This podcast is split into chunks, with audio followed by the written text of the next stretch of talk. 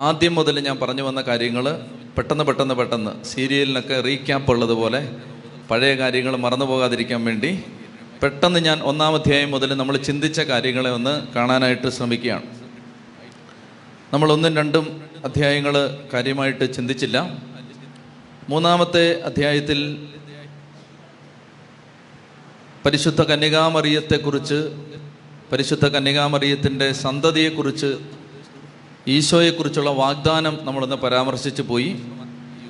നാലാം അധ്യായം നമ്മൾ ചിന്തിച്ചു. നാലാം അധ്യായത്തിൽ കായന്റെയും ആബേലിന്റെയും ബലിയർപ്പണമായിരുന്നു നമ്മൾ കണ്ടത്. അപ്പോൾ ആ ബലിയർപ്പണം കായന്റെ ബലി ദൈവം സ്വീകരിക്കാത്തത് എന്തുകൊണ്ടാണെന്ന് നമ്മൾ കണ്ടു. എന്തുകൊണ്ടാണ് കായന്റെ ബലി ദൈവം സ്വീകരിക്കാതിരുന്നത്? അതിനൊരു വചനം നമ്മൾ കണ്ടിരുന്നു. ദുഷ്ടന്റെ ബലിയിൽ ദൈവം പ്രസാദിക്കുന്നില്ല. ആബേലിലും ആബേലിന്റെ ബലിയിലും ദൈവം പ്രസാദിച്ചു എന്നാണ് വചനം. കായേനിലും ബലിയിലും ദൈവം പ്രസാദിച്ചില്ല. അതായത് ഒരു വ്യക്തിയിൽ ദൈവം പ്രസാദിച്ചാലേ ആ വ്യക്തി അർപ്പിക്കുന്നതിൽ ദൈവം പ്രസാദിക്കും. നമ്മൾ കൊടുക്കുന്ന കാണിക്കയിലല്ല നമ്മളിലാണ് ദൈവത്തിന്റെ നോട്ടം. ആബേലിലും ആബേലിന്റെ ബലിയിലും ദൈവം പ്രസാദിച്ചു എന്നാണ് പറയുന്നത്. കായേനിലും കായന്റെ ബലിയിലും ദൈവം പ്രസാദിച്ചു എന്നാ പ്രസാദിച്ചില്ല എന്നാണ് പറയുന്നത്. അപ്പോൾ അതിന്റെ അർത്ഥം നമ്മൾ ചെയ്യുന്ന കാര്യത്തിലല്ല ദൈവം നോക്കുന്നത് മറിച്ച് നമ്മളിലാണ് ദൈവം നോക്കുന്നത്. ദുഷ്ടത നിറഞ്ഞ ഹൃദയത്തിൽ നിന്നൊരു വ്യക്തി അർപ്പിക്കുന്ന ബലി ദൈവം സ്വീകരിക്കുകയില്ല. നമ്മളത് അല്പം വിശദമായിട്ട് കണ്ടതാണ്. കൂടുതൽ ഞാൻ വിശദീകരിക്കുന്നില്ല. അഞ്ചാമത്തെ അധ്യായത്തിൽ നമ്മൾ ഹാനോക്കിനെ കുറിച്ച് ഹെനോക്കിനെ കുറിച്ച് മനസ്സിലാക്കി. അദ്ദേഹം എത്ര വർഷമാണ് ജീവിച്ചിരുന്നത്? മുന്നൂറ്റി അറുപത്തി അഞ്ച് വർഷം ജീവിച്ചിരുന്ന ആളാണ് ഹെനോക്ക്. ഹെനോക്കിന്റെ അപ്പനെക്കുറിച്ച് നമ്മൾ വിശദമായിട്ട് മനസ്സിലാക്കി. ഹെനോക്കിന്റെ പിതാവിന്റെ പേരെന്താണ്. ഹെനോക്കിന്റെ പിതാവിന്റെ പേര്? എന്താണ്? ഏ? കായൻ ആണോ? ആണോ? ഹെനോക്കിന്റെ മകന്റെ പേരെന്താണ്? ക്രിസ്തുവിന്റെ അരൂപിയുടെ.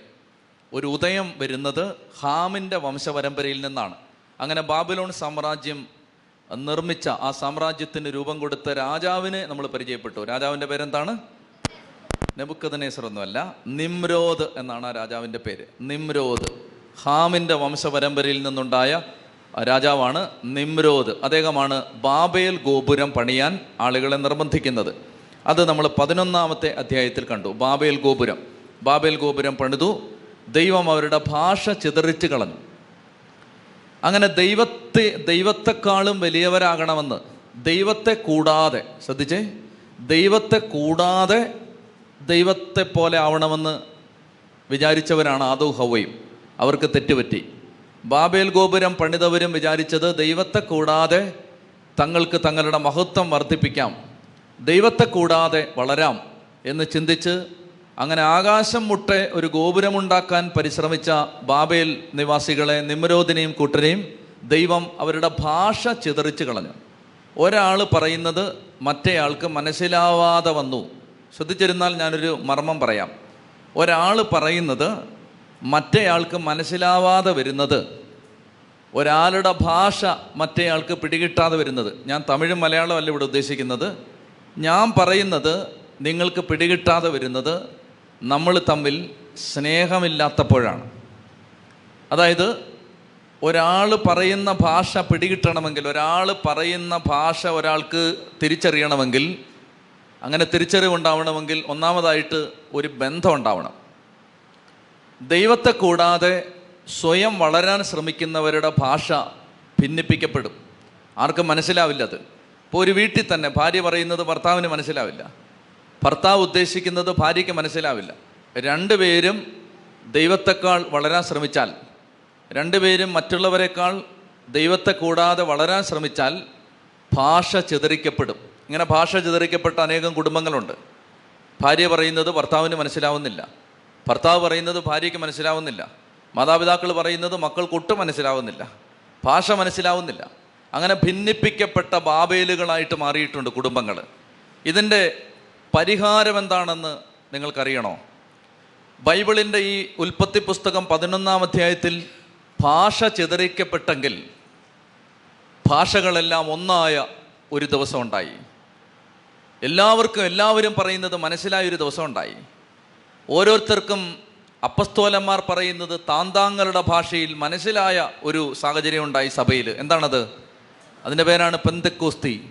പരിശുദ്ധാത്മാവ് വരുമ്പോൾ ഭാഷകൾ ഒന്നാവും ഹൃദയങ്ങൾ ഒന്നാവും കൂട്ടായ്മകൾ ഒന്നാവും കുടുംബങ്ങൾ ഒന്നാവും ഭാര്യയും ഭർത്താവും ഒന്നാവും. അതുകൊണ്ട് ഭാഷ ചിതറിക്കപ്പെട്ട ബാബേലുകളിൽ നിന്ന് ആരെങ്കിലും ഈ കാർമൽ മലയിൽ എത്തിയിട്ടുണ്ടെങ്കിൽ നിങ്ങൾക്കുള്ള മരുന്നിതാണ് പരിശുദ്ധാത്മാവിന് വേണ്ടി പ്രാർത്ഥിക്കുക. പെന്തക്കോസ്തിക്ക് വേണ്ടി മെയ് മാസം ഇരുപതാം തീയതിയാണ് പെന്തക്കോസ്തി. പെന്തക്കോസ്തിക്ക് വേണ്ടി പ്രാർത്ഥിച്ചൊരുങ്ങാനുള്ള കാലമാണിത്. പരിശുദ്ധാത്മാവിന് വേണ്ടി പ്രാർത്ഥിക്കുക. പരിശുദ്ധാത്മാവിന് വേണ്ടി പ്രാർത്ഥിക്കുമ്പോൾ ഭാഷ ഒന്നാവും. ഭാര്യ പറയുന്നത് പെട്ടെന്ന് ഭർത്താവിന് മനസ്സിലാവും. ഭർത്താവ് പറയുന്നത് വളരെ വേഗം ഭാര്യയ്ക്ക് മനസ്സിലാവും. മാതാപിതാക്കൾ പറയുന്നതിന്റെ ശരിയായ അർത്ഥം മക്കൾക്ക് മനസ്സിലാവും. ഉച്ചത്തി പറഞ്ഞേ ഹാലേ ലുയാ അപ്പൊ ഇതാണ് നമ്മൾ ഉൽപ്പത്തി പുസ്തകം പതിനൊന്നാം അധ്യായത്തിൽ കണ്ടത് ഭാഷകൾ ചിതറിക്കപ്പെട്ട ഒരു ദിവസം. പന്ത്രണ്ടാം അധ്യായത്തിൽ നമ്മൾ കണ്ടത് പതിനൊന്നാം അധ്യായത്തിന്റെ അവസാനം നമ്മൾ കണ്ടു. ദൈവം അബ്രഹാമിനെ സത്യത്തിൽ രണ്ട് തവണ വിളിച്ചു. ഊർ എന്ന് പറയുന്ന ബാബിലോണിലെ പട്ടണത്തിൽ നിന്ന് പുറപ്പെട്ടു വരാൻ ദൈവം അബ്രഹാമിനെ രണ്ട് തവണ വിളിച്ചു. ഒന്നാമത്തെ തവണ അബ്രഹാം വിളി കേട്ടെങ്കിലും ഹാരാൻ വരെ മാത്രമേ എത്താൻ പറ്റിയുള്ളൂ. അതിന്റെ കാരണം എന്താണെന്നാണ് ഞാൻ പറഞ്ഞത്? ഈ ടീമിന്റെ നേതൃത്വം ദൈവം വിളിക്കാത്ത ഒരാൾ ഏറ്റെടുത്തു. ആരാണത്? അബ്രഹാമിന്റെ അപ്പനായ തേരഹ് നേതൃത്വം ഏറ്റെടുത്തപ്പോൾ പിന്നീട് കുറേ കാലത്തേക്ക് അഞ്ച് വർഷത്തേക്ക് ദൈവം ഒന്നും സംസാരിക്കാതെയായി. പിന്നീട് തേരഹ് മരിച്ചു. മരണം മൂലം തേരഹ് എടുക്കപ്പെട്ടു.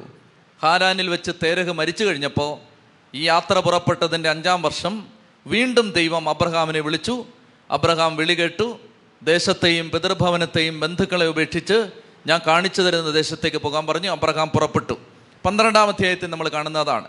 പന്ത്രണ്ടാം അധ്യായത്തിൽ ഈ യാത്ര കുറേ മുന്നോട്ട് പോയി കഴിഞ്ഞപ്പോൾ കാനാന്റെ അതിർത്തിയിലെത്തിയപ്പോൾ അബ്രാഹാം ദൈവത്തോട് ആലോചിക്കാതെ വേറൊരു സ്ഥലത്തേക്ക് തിരിഞ്ഞുപോയി. എവിടേക്ക്? നിങ്ങൾ നല്ല കുട്ടികളല്ല. ഈജിപ്തിലേക്ക് പോയി. അബ്രാഹാം ദൈവത്തോട് ആലോചിക്കാതെ. എന്തുകൊണ്ടാണ് അബ്രാഹാം ദൈവത്തോട് ആലോചിക്കാതെ ഈജിപ്തിലേക്ക് പോകാനുണ്ടായ കാരണം? അവർ ചെന്നെത്തിയ സ്ഥലത്ത് ക്ഷാമമുണ്ടായപ്പോൾ അവർ അബ്രഹാം ദൈവത്തോട് ചോദിക്കാതെ ഈജിപ്തിലേക്ക് തിരിച്ചുപോയി. ഈജിപ്തിലേക്ക് പോയപ്പോൾ അത് ദൈവഹിതമല്ല. ദൈവത്തോട് ആലോചന ചോദിക്കാതെ പോയ യാത്രയാണ്. രണ്ട് ദുരന്തങ്ങളുണ്ടായി. ഒന്നാമത്തേത് അബ്രഹാമിനെ പ്രതി സാറായെ പ്രതി ഫറവോയെ സോറി സാറായെ ഫറവോ അന്തപുരത്തിലേക്ക് കൊണ്ടുപോയി. അബ്രാഹത്തിന്റെ ഭാര്യയെ സ്വന്തം ഭാര്യയാക്കി അന്തപുരത്തിലേക്ക് കൊണ്ടുപോയി.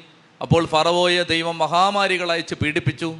അപ്പോൾ ഫറവോ അബ്രഹാമിനെ വിളിച്ചു വരുത്തി. അബ്രഹാമിനോട് പറഞ്ഞു എന്തുകൊണ്ടാണ് നിന്റെ ഭാര്യയാണെന്ന് എന്നോട് പറയാതിരുന്നത്? നുണ പറഞ്ഞ് എന്തിനാണ്?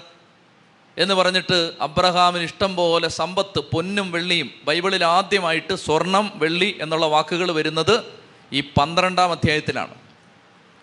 പതിമൂന്നാം അധ്യായത്തിലുമാണ്. ആദ്യമായിട്ട് ബൈബിളിൽ സ്വർണം വെള്ളി അതെവിടെന്നറിയാമോ? ദൈവത്തോട് ആലോചന ചോദിക്കാതെ ഒരു സ്ഥലത്ത് പോയപ്പോഴാണ് ആദ്യമായിട്ട് മനുഷ്യന് സ്വർണം കിട്ടിയത്. ആദ്യമായിട്ട് മനുഷ്യന് വെള്ളി കിട്ടിയത് ദൈവത്തോട് ചോദിക്കാതെ പോയ ഒരു യാത്രയുടെ ഒടുവിലാണ്. അപ്പോൾ ഫറവോ സ്വർണവും വെള്ളിയും ഇഷ്ടംപോലെ സമ്മാനങ്ങൾ ആടുമാടുകളും കന്നുകാലികളും എല്ലാം കൊടുത്ത് അബ്രഹാമിനെയും ലോത്തിനെയും തിരിച്ചു വിട്ടു തിരിച്ചു വിട്ടു കഴിഞ്ഞപ്പോൾ രണ്ടാമത് മറ്റൊരു ദുരന്തം കൂടെ ഉണ്ടായി. ഈജിപ്തിൽ നിന്നാണ് ഹാഗാർ എന്ന് പേരുള്ള ദാസിയെ അബ്രഹാമിന് കിട്ടുന്നത്. ആ ദാസിയിൽ നിന്ന് പിന്നീട് ജനിക്കുന്ന മകനാണ് ഇസ്മായേൽ. തിരഞ്ഞെടുക്കപ്പെട്ട ദൈവമക്കൾക്ക് അന്നും ഇന്നും ഭീഷണി ഉണ്ടാക്കിക്കൊണ്ടിരിക്കുന്ന ഒരു ജനത രൂപപ്പെട്ടത് അനുസരണക്കേടിന്റെ ഒരു യാത്രയിൽ നിന്നാണ്. ചെത്തി പറഞ്ഞേ ഹാലേ ലുയാ ചെത്തി പറഞ്ഞേ ഹാലേ ലുയാ പ്രിയപ്പെട്ട സഹോദരങ്ങളെ അങ്ങനെ ഈ അനുസരണക്കേട് കാണിച്ച് ഈജിപ്തിലേക്ക് പോയത് വഴിയായി സംഭവിച്ചത് എങ്ങനെയാണ്? ഹാഗാറിനെ കൂടെ കൊണ്ടുവന്നു സ്വർണവും വെള്ളിയും ഇഷ്ടം പോലെ കിട്ടി. അപ്പോൾ പിന്നീട് നമ്മൾ പതിമൂന്നാമത്തെ അധ്യായത്തിൽ കാണുന്നത് ലോത്തിനും അബ്രഹാമിനും ഒരുമിച്ച് വസിക്കാൻ പറ്റാതായി. ഉച്ച കഴിഞ്ഞുള്ള സമയമാണ് നല്ല ഉറക്കം വരും. ശ്രദ്ധിച്ചിരുന്നോണം. കേട്ടോ? പോരാത്തതിന് നല്ല ചൂടുമുണ്ട്. അപ്പോൾ എനിക്ക് തന്നെ നിന്ന് ഉറങ്ങാൻ തോന്നുകയാണ്. അന്നേരമാണ് നിങ്ങൾ ഇരിക്കുന്നവരുടെ അവസ്ഥ ഭീകരമായിരിക്കും. അതുകൊണ്ട് തന്നെ വളരെ ശ്രദ്ധിച്ചിരിക്കണം. ബൈബിൾ പഠിക്കണമെന്ന തീവ്രമായ ആഗ്രഹത്തോടെ ഇരുന്നില്ലെങ്കിൽ നിങ്ങൾ മയങ്ങിപ്പോവും. അതുകൊണ്ട് വളരെ ശ്രദ്ധിച്ചിരിക്കണം. ഇനി അടുത്ത ആഴ്ച മുതൽ നിങ്ങൾ വരുമ്പോൾ ബൈബിൾ കൊണ്ടുവരണം. നമ്മുടെ ഈ ധ്യാനകേന്ദ്രത്തിന്റെ പ്രധാനപ്പെട്ട ഒരു അട്രാക്ഷൻ ബൈബിൾ ടീച്ചിങ് ആണ് എന്ന് പറഞ്ഞാൽ വേറൊന്നുമല്ല. നിങ്ങൾ വേറൊന്നും പ്രതീക്ഷിച്ച് ഇവിടെ വരരുത്. ബാക്കിയെല്ലാം ബൈ പ്രോഡക്റ്റാണ് വചനം പഠിപ്പിക്കുമ്പോൾ വചനം പഠിക്കുന്നവർക്ക് ദൈവം വാഗ്ദാനം ചെയ്തിട്ടുള്ള ആയിരക്കണക്കിന് അനുഗ്രഹങ്ങൾ ബൈബിളിലുണ്ട്. ഞാൻ ഒരു ഉദാഹരണം മാത്രം കാണിക്കാം. ഒറ്റ ഉദാഹരണം. വെളിപാട് പുസ്തകം ഒന്നാം അധ്യായത്തിൽ മനോഹരമായൊരു വചനമുണ്ട്. വെളിപാട് പുസ്തകം ഒന്നാം അധ്യായത്തിൽ മൂന്നാമത്തെ വാക്യം എങ്ങനെയാണ്? വെളിപാട് ഒന്ന് മൂന്ന്. കേട്ടാ മതി. ഈ പ്രവചനത്തിലെ വാക്കുകൾ വായിക്കുന്നവരും കേൾക്കുന്നവരും ഇതിലെഴുതപ്പെട്ടിരിക്കുന്നത് പാലിക്കുന്നവരും അനുഗ്രഹിക്കപ്പെട്ടവരാവും. അതാണ് വാഗ്ദാനം.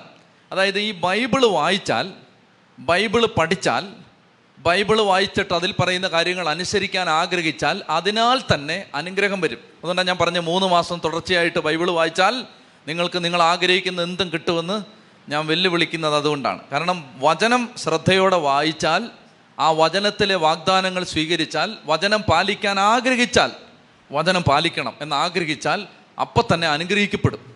അതിനാൽ തന്നെ അനുഗ്രഹിക്കപ്പെടും. അതുകൊണ്ട് നമ്മൾ ഈ ധ്യാനകേന്ദ്രം നമ്മൾ നമുക്ക് മറ്റൊരു ഉദ്ദേശമില്ല ഈ ധ്യാനകേന്ദ്രത്തിന് ഒറ്റ ഉദ്ദേശമേ ഉള്ളൂ. അതായത് ദൈവവചനം പഠിപ്പിക്കുക. അപ്പം അതുകൊണ്ട് ഇവിടെ വരുന്നവരെല്ലാം നിർബന്ധമായും ബൈബിൾ കൊണ്ടുവന്നിരിക്കണം. ചതി പറഞ്ഞേ ഹാലേ ലുയാ കാരണം ബൈബിൾ കൊണ്ടുവന്നിട്ട് ബുക്ക് കൊണ്ടുവരണം എഴുതണം. കാരണം വേറെ വലിയ പ്രഭാഷണം കൺവെൻഷനൊക്കെ നിങ്ങൾക്ക് കേൾക്കണമെങ്കിൽ വേറെ സ്ഥലങ്ങളിൽ വന്നാൽ ഇവിടെ വരരുത്. ഇവിടെ കൺവെൻഷനൊന്നുമില്ല ഇവിടെ ഞാനിങ്ങനെ ഓരോന്ന് കുട്ടികളെ പഠിപ്പിക്കുന്ന പോലെ പഠിപ്പിച്ചു തരും. അപ്പോൾ അത് പഠിക്കാൻ താല്പര്യമുള്ളവർ മാത്രമേ ഇവിടെ വരാവൂ. അങ്ങനെ വരുമ്പോൾ നമ്മൾ ചെറുപ്പത്തിലൊക്കെ ഈ ഇപ്പോൾ കൊപ്ര ആട്ടാൻ പോയിട്ടുള്ള ആളുകളുണ്ടോ? കൊപ്ര ആട്ടി എണ്ണ ഉണ്ടാക്കാൻ അറിയോ? അങ്ങനെ പറഞ്ഞാൽ മനസ്സിലാവും നിങ്ങൾക്ക് ഏ? തിരുവനന്തപുരത്തൊക്കെ നിന്ന് വലിയ കമ കാണിക്കരുത്. മനസ്സിലായില്ലേ സംഭവം എന്താന്ന്? ആ മനസ്സിലായി. പിന്നെ അപ്പോൾ കൊപ്ര ആട്ടാൻ പോകുമ്പോൾ നമ്മൾ കൊപ്ര ആട്ടി എണ്ണയും കൊണ്ട് വരാമെന്ന് വെച്ചു. എണ്ണയും കൊണ്ട് വരുന്ന സമയത്ത് നമ്മളോട് ചോദിക്കുകയാണ് ജോണെ നീ എവിടെ പോയിട്ട് വരാമെന്ന് ചോദിച്ചാൽ ജോണ് പറയുമോ പിണ്ണാക്കുണ്ടാക്കാൻ പോയിട്ട് വരാമെന്ന് പറയുമോ പറയുമോ എന്ത് പറയും? എണ്ണയാട്ടാൻ പോയിട്ട് വരികയാണ് കാരണം എണ്ണ ആട്ടിയപ്പോൾ എണ്ണയുടെ കൂടെ കിട്ടിയ ബൈ പ്രോഡക്റ്റ് ആണ് എന്ത്? പിണ്ണാക്ക്. ആ പുണ്ണാക്ക്. ആ ആ പുണ്ണാക്ക് എങ്ങനെ കിട്ടിയതാണ്? എണ്ണയുടെ കൂടെ കിട്ടിയ ബൈ പ്രോഡക്റ്റ് ആണത്. എണ്ണയാണ് മെയിൻ പ്രോഡക്റ്റ് മനസ്സിലായോ? നമ്മൾ ഉദ്ദേശിച്ച നമ്മൾ നമ്മൾ കിട്ട നമ്മൾ കിട്ടണമെന്ന് ആഗ്രഹിച്ചത് എണ്ണയാണ്. എണ്ണയാട്ടാൻ പോയപ്പോൾ എണ്ണയാട്ടിയ വഴിക്ക് കൂടെ കിട്ടിയ ഉപോൽപ്പന്നത്തിന്റെ പേരാണ് എന്ത്? പുണ്ണാക്ക്. ആ പുണ്ണാക്ക്. ആ പിണ്ണാക്ക് കിട്ടുന്നത് ബൈ പ്രോഡക്റ്റാണ് ശ്രദ്ധിച്ചിരുന്നോണം? അപ്പോൾ പിണ്ണാക്ക് കിട്ടാനല്ല ഇവിടെ വരുന്നത്. മൗണ്ട് കാർമൽ ധ്യാന കേന്ദ്രത്തിൽ ആളുകൾ വരുന്നത് പിണ്ണാക്ക് കിട്ടാനല്ല. എണ്ണ കിട്ടാനാണ്. എണ്ണ കിട്ടുമ്പോൾ ആ കൂട്ടത്തിൽ എന്തും കിട്ടും? ആ ജോലി തടസ്സം അങ്ങ് മാറും. മനസ്സിലായോ? ഈ വചനം കിട്ടുന്ന സമയത്ത് അതിന്റെ കൂടെ കുറേ അനുഗ്രഹങ്ങൾ അങ്ങ് കിട്ടും. ആ അനുഗ്രഹങ്ങൾ കിട്ടുമ്പോൾ വിസ തടസ്സം മാറും ജോലി തടസ്സം മാറും മക്കളെ കിട്ടും കടബാധ്യത മാറും.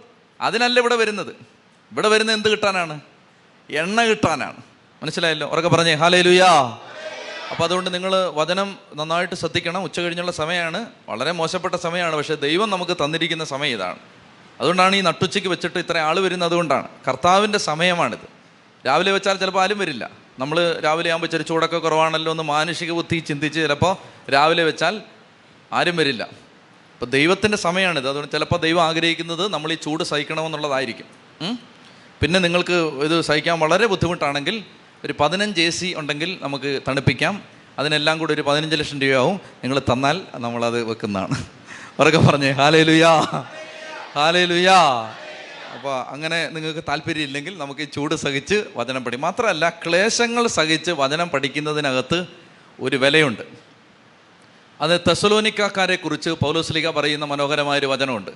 ബഹുവിധ ക്ലേശങ്ങളുടെ നടുവിൽ ഒത്തിരി കഷ്ടം സഹിച്ച് തെസലോനിക്കാരെ നിങ്ങൾ വചനം പഠിച്ചു എന്ന് പൗലോസ്ലീഗ തെസലോനിക്കായിലെ സഭയോട് പറയുന്ന ഒരു ആശീർവാദമുണ്ട്. അപ്പോൾ നമ്മളിങ്ങനെ ചൂടൊക്കെ സഹിച്ച് വേർത്ത് കുളിച്ചിരുന്ന് വിഷമിച്ചിരുന്ന് നിങ്ങൾക്ക് അത്രയും ചൂടില്ലെന്ന് തോന്നുന്നു ഉണ്ടോ? വലിയ കുഴപ്പമില്ലെന്ന് തോന്നുന്നു.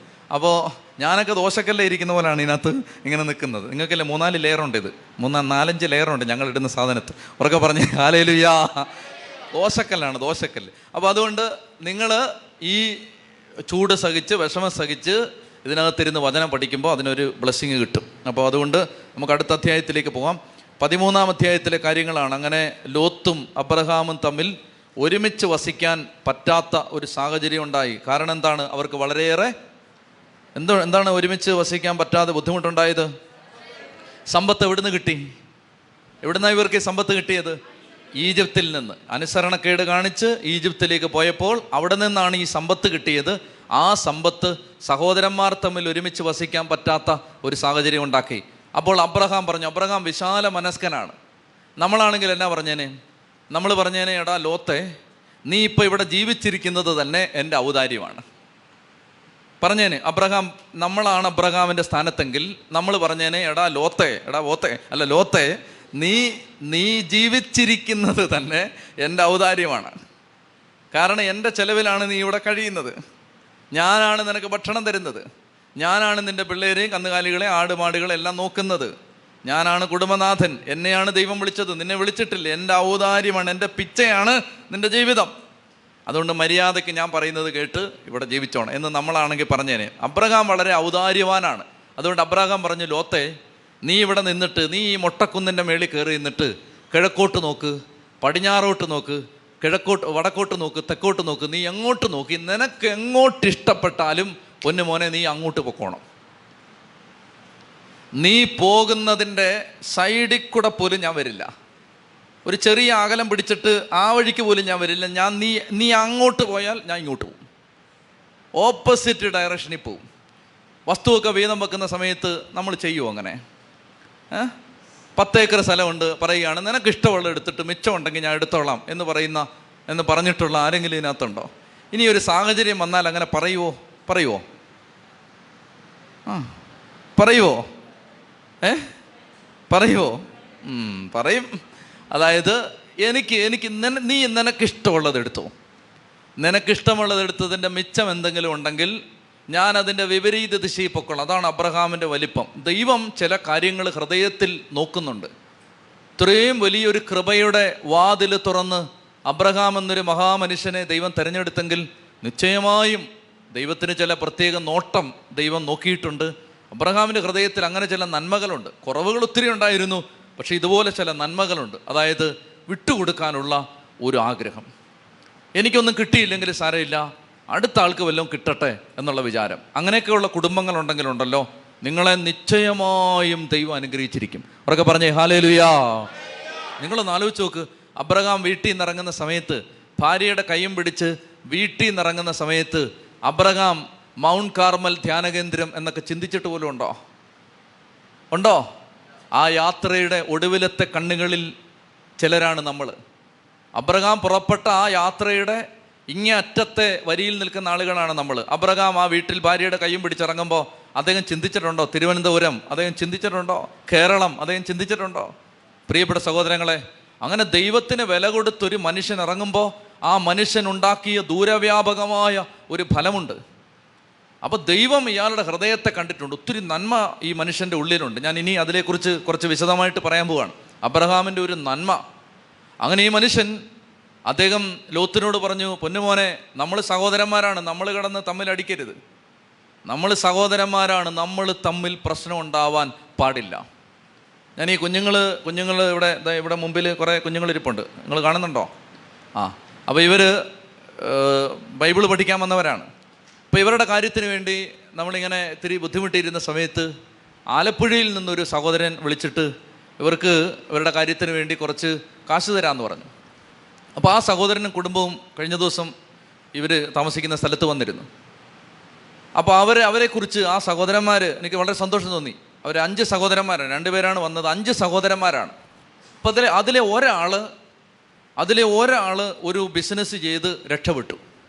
സാധാരണ കുടുംബത്തിൽപ്പെട്ട ഒരാൾ ഒരു ബിസിനസ് ചെയ്ത് രക്ഷപ്പെട്ടു. രക്ഷപ്പെട്ടപ്പോൾ അയാൾ സഹോദരന്മാരെ എല്ലാം ഈ ബിസിനസ്സിന്റെ ഭാഗമാക്കി. എന്നിട്ട് ആ മനുഷ്യൻ ആ മുറ്റത്ത് നിന്ന് പറഞ്ഞ ഒരു വാചകം എന്നെ സ്പർശിച്ചു. അദ്ദേഹം പറയുകയാണെച്ചാൽ ഇന്ന് ഞങ്ങളെല്ലാം വളർന്നു. ഞങ്ങളെല്ലാം വളർന്നതിന്റെ കാരണം ഞങ്ങൾ ഒരുമിച്ച് സഹോദരന്മാരെല്ലാം ഒരുമിച്ച് ഇതിന്റെ ഭാഗമായതുകൊണ്ടാണ്. എന്നിട്ട് അദ്ദേഹം പറഞ്ഞു ഒറ്റയ്ക്കായിരുന്നെങ്കിൽ ഞാൻ ഒരിടത്തും എത്തില്ലായിരുന്നു. അപ്പോൾ അതൊരു സന്ദേശമാണത്. അതായത് ഒരു കാര്യത്തിൽ ഒരു ഒരു സഹോദരന് ഒരു അഭിവൃദ്ധി ഉണ്ടായി. അഭിവൃദ്ധി ഉണ്ടായപ്പോൾ അദ്ദേഹം ബാക്കിയുള്ളവരെല്ലാം നശിച്ച് കിടക്കട്ടെന്ന് വിചാരിച്ചില്ല.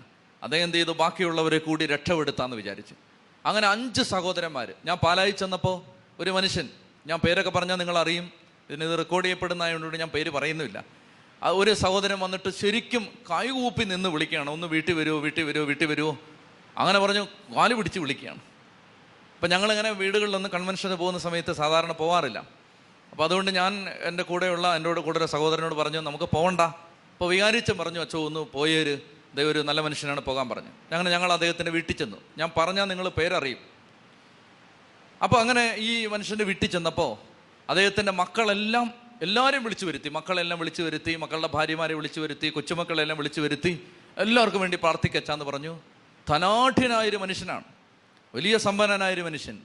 ആ മനുഷ്യൻ പക്ഷേ അദ്ദേഹം പറയുകയാണെച്ചാ എല്ലാ മക്കളും എല്ലാ സഹോദരി സഹോദരന്മാരും തമ്മിൽ ഒരൈക്യം ഉണ്ടാവുന്ന കാര്യത്തിൽ ഞാൻ വളരെ ശ്രദ്ധിക്കുന്നുണ്ട്.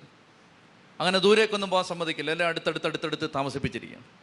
എനിക്കറിയാവുന്ന എന്റെ ഒരു സുഹൃത്ത് എന്റെ ഒരു സ്നേഹിതൻ നാലായിരത്തി സോറി എണ്ണായിരം സ്ക്വയർ ഫീറ്റിന്റെ വീട് വെച്ചിരിക്കുകയാണ്. എണ്ണായിരം സ്ക്വയർ ഫീറ്റ് നാലോചോക്ക് അപ്പം നമ്മൾ വിചാരിക്കും ഇദ്ദേഹത്തിന് സമ്പത്തിന്റെ ദൂർത്താന്ന് വിചാരിക്കും അല്ലേ? ഇഷ്ടം പോലെ കാശുള്ളത് കൊണ്ട് ദൂർത്തടിക്കാന്ന് വിചാരിക്കും. എന്താ കാര്യം എന്നറിയാമോ? മുഴുവൻ സഹോദരങ്ങളെയും ആ വീട്ടിലാണ്. ഓരോ ഭാഗം ഓരോ സഹോദരങ്ങൾക്ക് തിരിച്ചു കൊടുത്ത് എല്ലാവർക്കും വേണ്ടി ഉണ്ടാക്കിയ വീടാണ്. എന്ന് പറഞ്ഞാൽ ഒരാൾ വലുതാവുമ്പോൾ അയാൾ ചിന്തിക്കുകയാണ് എന്റെ കൂടെ ഉള്ളവരും വളരണം. എന്റെ കൂടെ ഉള്ളവരും വലുതാവണം. എല്ലാവരും വലുതാവണം. ഈ ഒരു മനസ്സ് അബ്രഹാമിനുണ്ടായിരുന്നു. ഉറക്കെ പറഞ്ഞേ ഹാലലുയാ. പ്രിയപ്പെട്ടവരെ നമ്മളെങ്ങനെയാണ് നമ്മുടെ കൂടെ ഉള്ളവർ വളർന്നാൽ നമുക്ക് പിന്നെ അസ്വസ്ഥതയാണ്. പിന്നെ അങ്ങ് പ്രയാസമാണ് ഉറക്കം വരുന്നില്ല. തിരിഞ്ഞു മറിഞ്ഞും കിടന്ന് നേരം വെളുപ്പിക്കുകയാണ്. കാരണം കൊതുകുത്തുന്നതല്ല. ചങ്കിനകത്തായി കൊതുകുത്തുന്നത്. ഹൃദയത്തിൽ കൊതുകുത്തിക്കൊണ്ടിരിക്കുകയാണ്. കാരണം എന്താണ്? അയ്യോ കൂടെയുള്ളവർ വളരുന്നു. യോ ഇവനിങ്ങനെ വളർന്ന് എവിടെ പോയി തീരുമെന്ന് നമുക്ക് ഭയങ്കര ടെൻഷനാണ്. പക്ഷെ ദൈവികത ഒരു മനുഷ്യന്റെ അകത്ത് വന്നു കഴിയുമ്പോൾ ആ മനുഷ്യൻ മറ്റുള്ളവരെ വളർത്താൻ തയ്യാറാവും. അതാണ് നമ്മൾ ഈ പതിമൂന്നാം അധ്യായത്തിൽ നിന്ന് കാണേണ്ട ഒരു പാഠം. അങ്ങനെ അബ്രഹാം പറഞ്ഞു ലോത്തെ മക്കളെ ഏത് വഴിക്ക് വേണേലും പൊക്കോളാൻ പറഞ്ഞു. നീ പോകുന്നതിന്റെ വിപരീത ദിശയിൽ ഞാൻ പൊക്കോളാം. അങ്ങനെ ഈ മനുഷ്യൻ ലോത്ത് നോക്കുമ്പോൾ സോതോം ഗൊമോറോ പ്രദേശങ്ങൾ ഫലഭൂയിഷ്ടിയുള്ള മണ്ണായിരുന്നു. ഭയങ്കര ഫലം ഉണ്ടാവാൻ സാധ്യതയുള്ള മണ്ണ്. അപ്പം അത് കണ്ടിട്ട് ലോത്തിന്റെ ഉള്ളിൽ ഒരു ഇത്തിരി അത്യാഗ്രഹമുണ്ട്. അത്യാഗ്രഹമാണ് ലോത്തിനെ ഒടുവിൽ ലോത്തിനെയും കുടുംബത്തെയും ഇല്ലാതാക്കുന്നത്. ലോത്തിന്റെ ഉള്ളിൽ ഒരു സാമ്പത്തിക മോഹമുണ്ട്. ഒരു ദിവ്യാഗ്രഹത്തിന്റെ പിശാജ് ലോത്തിന്റെ അകത്ത് കിടക്കുന്നുണ്ട്. അതുകൊണ്ട് ലോത്ത് ഇത് നോക്കിയിട്ട് ഈ പ്രദേശം കൊള്ളാമെന്ന് മനസ്സിൽ കണക്ക് കൂട്ടിയിട്ട് പറഞ്ഞു ചേട്ടാ ഞാൻ അങ്ങോട്ട് പൊക്കോളാം എന്ന് പറഞ്ഞു. അപ്പോൾ അബ്രഹാം നേരെ തിരിഞ്ഞ് അതിന്റെ വിപരീത ദിശയിലേക്ക് പോയി. അവരൊക്കെ പറഞ്ഞേ ഹാലേ ലുയാ പ്രിയപ്പെട്ട സഹോദരങ്ങളെ ഇന്ന് നമ്മൾ പത്ത് നാലായിരം പത്തയ്യായിരം വർഷങ്ങൾക്ക് ശേഷം ഈ ഉൽപ്പത്തി പുസ്തകം പതിമൂന്നാം അധ്യായം വായിച്ചിട്ട് ഒരു നാലായിരം വർഷം ഇപ്പുറത്ത് നിന്ന് നമ്മൾ ചിന്തിച്ചു നോക്കുമ്പോൾ ലോത്തോ ലോത്തിന്റെ സന്തതി പരമ്പരകളോ ഈ ദേശത്തില്ല. അബ്രഹാമും അബ്രഹാമിന്റെ സന്തതി പരമ്പരകളുമാണ് ഇന്ന് ഈ ദേശം അവകാശമാക്കിയത്. വിട്ടുകൊടുക്കുന്നവന്റെ തലമുറകൾ ദേശം അവകാശമാക്കും. ഉറക്കെ പറഞ്ഞേ ഹാലേ ലുയാ വിട്ടുകൊടുക്കുന്നവന്റെ തലമുറയ്ക്കാണ് അവകാശം കിട്ടാൻ പോകുന്നത്. അല്ലാതെ ഇങ്ങനെ മമ്മട്ടി പോലെ വെട്ടിക്കോരി മാന്തി മാന്തി എടുക്കുന്നവൻ അവസാനം അവസാനം ലോത്തിന്റെ ഗതിയാണ്. പ്രിയപ്പെട്ട സഹോദരങ്ങളെ പരിശുദ്ധാത്മാവ് ഈ നട്ടുച്ചയ്ക്ക് നമ്മളോട് പറയാൻ ആഗ്രഹിക്കുന്നത് ഇതാണ്. അതായത് നമ്മൾ നമ്മുടെ ജീവിതത്തിൽ വിട്ടുകൊടുക്കാൻ അവസരം വരുമ്പോൾ വിട്ടുകൊടുക്കണം. ചില കാര്യങ്ങൾ വേണ്ടാന്ന് വെക്കാൻ ദൈവം നമുക്ക് ജീവിതത്തിൽ അവസരം തരും. ആ സമയത്ത് കലകിച്ചും വഴക്കിട്ടും സ്വന്തമാക്കുന്നത് അനുഭവിക്കാൻ പറ്റണമെന്നില്ല. ബഹളം വെച്ചും വഴക്കിട്ടും നമ്മൾ പിടിച്ചു വാങ്ങിക്കുന്നുവെന്നും ചിലപ്പോൾ നിലനിൽക്കണമെന്നില്ല. സുഭാഷിതങ്ങളുടെ പുസ്തകത്തിൽ ഇങ്ങനെ ഒരു വചനമുണ്ട്. അന്യന്റെ പണം കൊണ്ട് വീട് പണിയുന്നവൻ സ്വന്തം ശവക്കല്ലറയ്ക്ക് കല്ല് ശേഖരിക്കുന്നവനെ പോലെയാണ്. അന്യന്റെ പണം കൊണ്ട് വീട് പണിയുന്നവൻ സ്വന്തം ശവക്കല്ലറയ്ക്ക് കല്ല് ശേഖരിക്കുന്നു എന്ന് പറഞ്ഞാൽ നമുക്ക് അർഹതയില്ലാത്തത് കൊണ്ട് നമ്മൾ കെട്ടിപ്പൊക്കുന്നത് ഒടുവിൽ കല്ലറയും കൽക്കൂമ്പാരങ്ങളുമായി മാറാനുള്ളവയാണ്. അവരൊക്കെ പറഞ്ഞേ ഹാലേ ലുയാ ഹാലേ ലുയാ പ്രിയപ്പെട്ടവരെ അങ്ങനെ പതിമൂന്നാം അധ്യായത്തിന്റെ അവസാനം പ്രിയപ്പെട്ടവരെ ലോത്ത് അബ്രഹാമിനെ വേർപെട്ടു പോയി. അബ്രഹാം മറുവഴിക്ക് പോയി. ഇനി പതിനാലാം അധ്യായം. അത് നമ്മൾ പെട്ടെന്ന് കേട്ടോ? മടുത്തോ? ഒന്ന് എഴുന്നേറ്റ്. ഒന്ന് എഴുന്നേറ്റ് നിന്ന് ഒരു പാട്ട് പാടി പ്രാർത്ഥിച്ചിട്ട് നമുക്ക് പതിനാലാം അധ്യായത്തിലേക്ക് കയറാം. എഴുന്നേറ്റ് നിന്നോ? കാരണം എഴുന്നേറ്റില്ലെങ്കിൽ നിങ്ങൾ സമാധിയിലായി പോവും. സമാധിയിലാവുമ്പോൾ നമുക്ക് ഒന്നും കിട്ടില്ല. അവിടെ പറഞ്ഞേ ഹാലേ ലുയാ ദിവ്യകാരുണ്യത്തിൽ എഴുന്നള്ളിയിരിക്കുന്ന ഈശോയെ ശക്തിയോടെ ആരാധിക്കാം. കരങ്ങൾ സ്വർഗത്തിലേക്ക് ഉയർത്തി. നമ്മുടെ ജീവിതത്തിൽ നമ്മൾ വചനം പഠിക്കുമ്പോൾ വചനം പറഞ്ഞു തരുന്ന പാഠങ്ങൾ ജീവിതത്തിൽ സ്വീകരിക്കാൻ കർത്താവെ സഹായിക്കണമേ എന്ന് ആഗ്രഹിക്കണം. വചനം പറഞ്ഞു തരുന്ന പാഠങ്ങൾ അബ്രഹാമിന്റെ ഹൃദയ വിശാലത വിട്ടുകൊടുക്കാനുള്ള മനസ്സ് കർത്താവെ ഞങ്ങളുടെ ജീവിതത്തിൽ ഉണ്ടാവണമേ. അതൊന്ന് ആഗ്രഹിച്ച് കർത്താവിനെ സ്തുതിച്ചേ. ഹാലേ ലുയ്യ ഹാലേ ലുയ്യ ഹാലേ ലുയ്യ ഹാലേ ലുയ്യ പോരാ മക്കളെ ഉച്ചത്തി സ്തുതിച്ചേ. ഒരു പത്ത് പേര് നിങ്ങളുടെ സ്വരം കേൾക്കട്ടെ. ഉച്ചത്തി സ്തുതിച്ചേ. ഹാലലുയ ഹാലലുയ ഹാലലുയ ഹാലലുയ ഹാലലുയ ഹാലലുയ ഹാലലുയ ഹാലലുയ ഹാലലുയ ഹാലലുയ ഹാലലുയ ഹാലലുയ ഹാലലുയ ഹാലലുയ ഹാലലുയ ഹാലലുയ ഹാലലുയ ഹാലലുയ ഹാലലുയ ശക്തിയോടെ കരങ്ങളടിച്ച്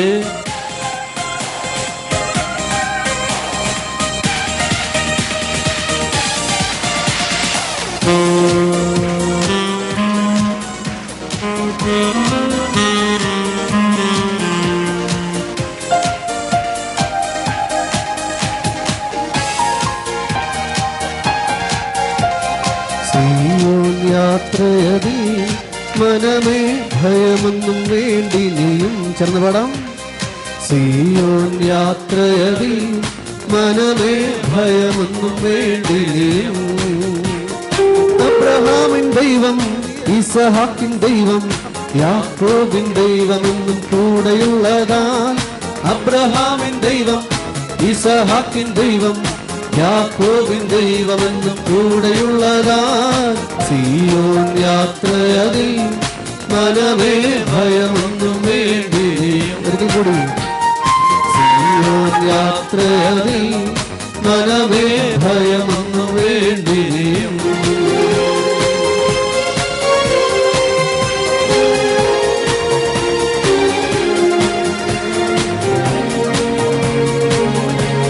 കരങ്ങൾ ഉയർത്തിയടിച്ചോടാം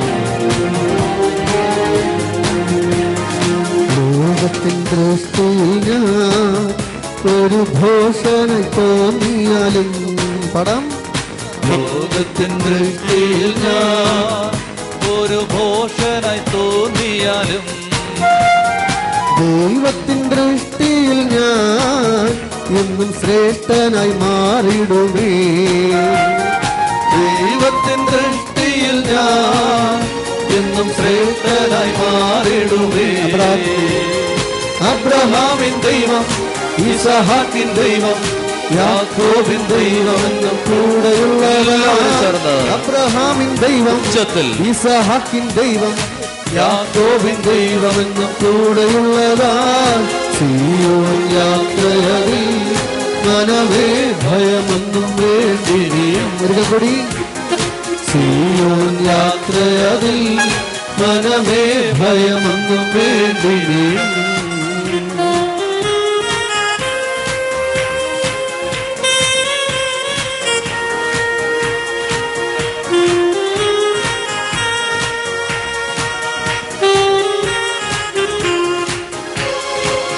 ലോകത്തിനാശ്രയമേ ഇനി വേണ്ട നിശ്ചയമാ.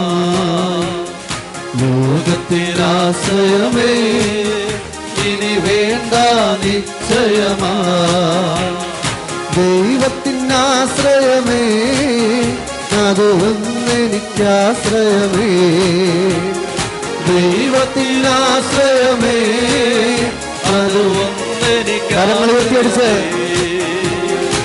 അബ്രഹാമിൻ ദൈവം ഇസഹാക്കിൻ ദൈവം യാക്കോബിൻ ദൈവം എന്ന് കൂടെയുള്ളതാൻ അബ്രഹാമിൻ ദൈവം ഇസഹാക്കിൻ ദൈവം യാക്കോബിൻ ദൈവം എന്ന് കൂടെയുള്ളതാൻ സിയോൻ യാത്രയതിൽ മനമേ ഭയമൊന്നും വേണ്ടി സിയോൻ യാത്രയതിൽ മനമേ ഭയമൊന്നും വേണ്ടി കരങ്ങൾ രണ്ട് സൈഡിലോട്ട് മാറി മാറി കാലൊക്കെ ഒന്ന് മാറ്റി മാറ്റി ചവിട്ടി. പുറകിലൊക്കെ നിൽക്കുന്നവർ രണ്ട് കാലും കൊണ്ട് മാറ്റി മാറ്റി ചവിട്ടുന്നത് നല്ലതാണ്. ക്ഷീണമൊക്കെ മാറും. കർത്താവിന്റെ അഭിഷേകം കൊണ്ട് നിറയും. കർത്താവിന്റെ സ്നേഹം കൊണ്ട് നിറയും.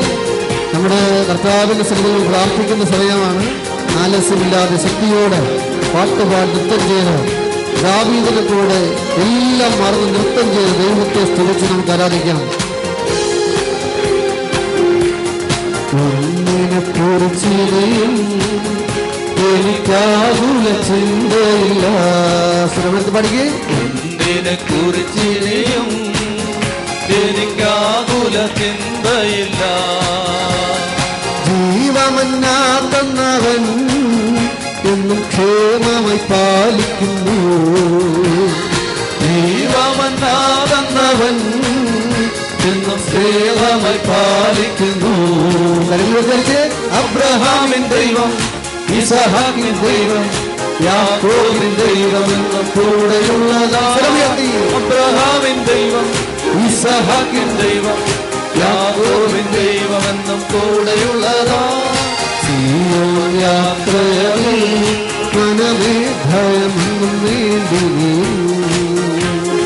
സിയോൻ യാത്രയിൽ മനമേ ഭയമൊന്നും വേണ്ടിയും അബ്രഹാമിൻ ദൈവം ഇസഹാക്കിൻ ദൈവം യാക്കോബിൻ ദൈവമെന്ന് കൂടെയുള്ളതാൽ അബ്രഹാമിൻ ദൈവം ഇസഹാക്കിൻ ദൈവം യാക്കോബിൻ ദൈവമെന്ന് കൂടെയുള്ളതാൽ സിയോൻ യാത്രയിൽ മനവേ ഭയമൊന്നും വേണ്ടിയും സ്വർഗത്തിൽ ശ്രമിക്കാമോ ഹല്ലേലൂയ ഹല്ലേലൂയ. ഹല്ലേലൂയ, ഹല്ലേലൂയ. ശക്തിയോടെ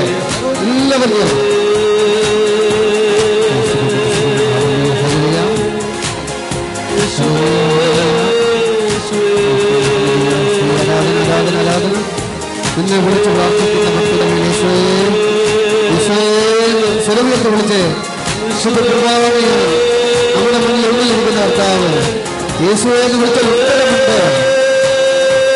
കർത്താവിന്റെ നാമം വിളിക്കുന്നിടത്തൊക്കെ ഞാൻ അവരുടെ അടുത്തേക്ക് കടന്നു വന്ന് അവരെ അനുഗ്രഹിക്കുമെന്ന് ദൈവമേ യേശുവേ സ്വരമുയർത്തി വിളിച്ച് പ്രാർത്ഥിക്കട്ടെ. യേശുവേ എന്ന് വിളിച്ച് പ്രാർത്ഥിക്കട്ടെ. സ്വരത്തിൽ പ്രാർത്ഥിക്കട്ടെ.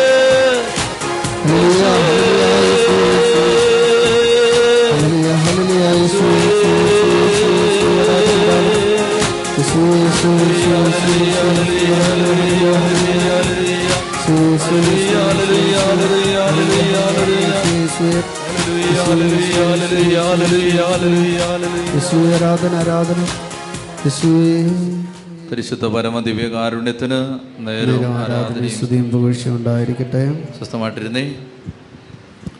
ചെത്തി പറഞ്ഞേ ഹാലേലുയാ. സന്തോഷത്തോടെ. ഹാലേലുയാ പ്രിയപ്പെട്ടവരെ നമ്മൾ പതിനാലാം അധ്യായത്തിൽ കാണുന്നത് ലോത്ത് ലോത്തിന് ഇഷ്ടപ്പെട്ട സ്ഥലം തിരഞ്ഞെടുത്ത് ലോത്ത് സോതോം കുമോറ പ്രദേശത്തേക്ക് പോയി. പതിനാലാം അധ്യായത്തിന്റെ ആദ്യ ഭാഗത്ത് നമ്മൾ വായിക്കുകയാണ്.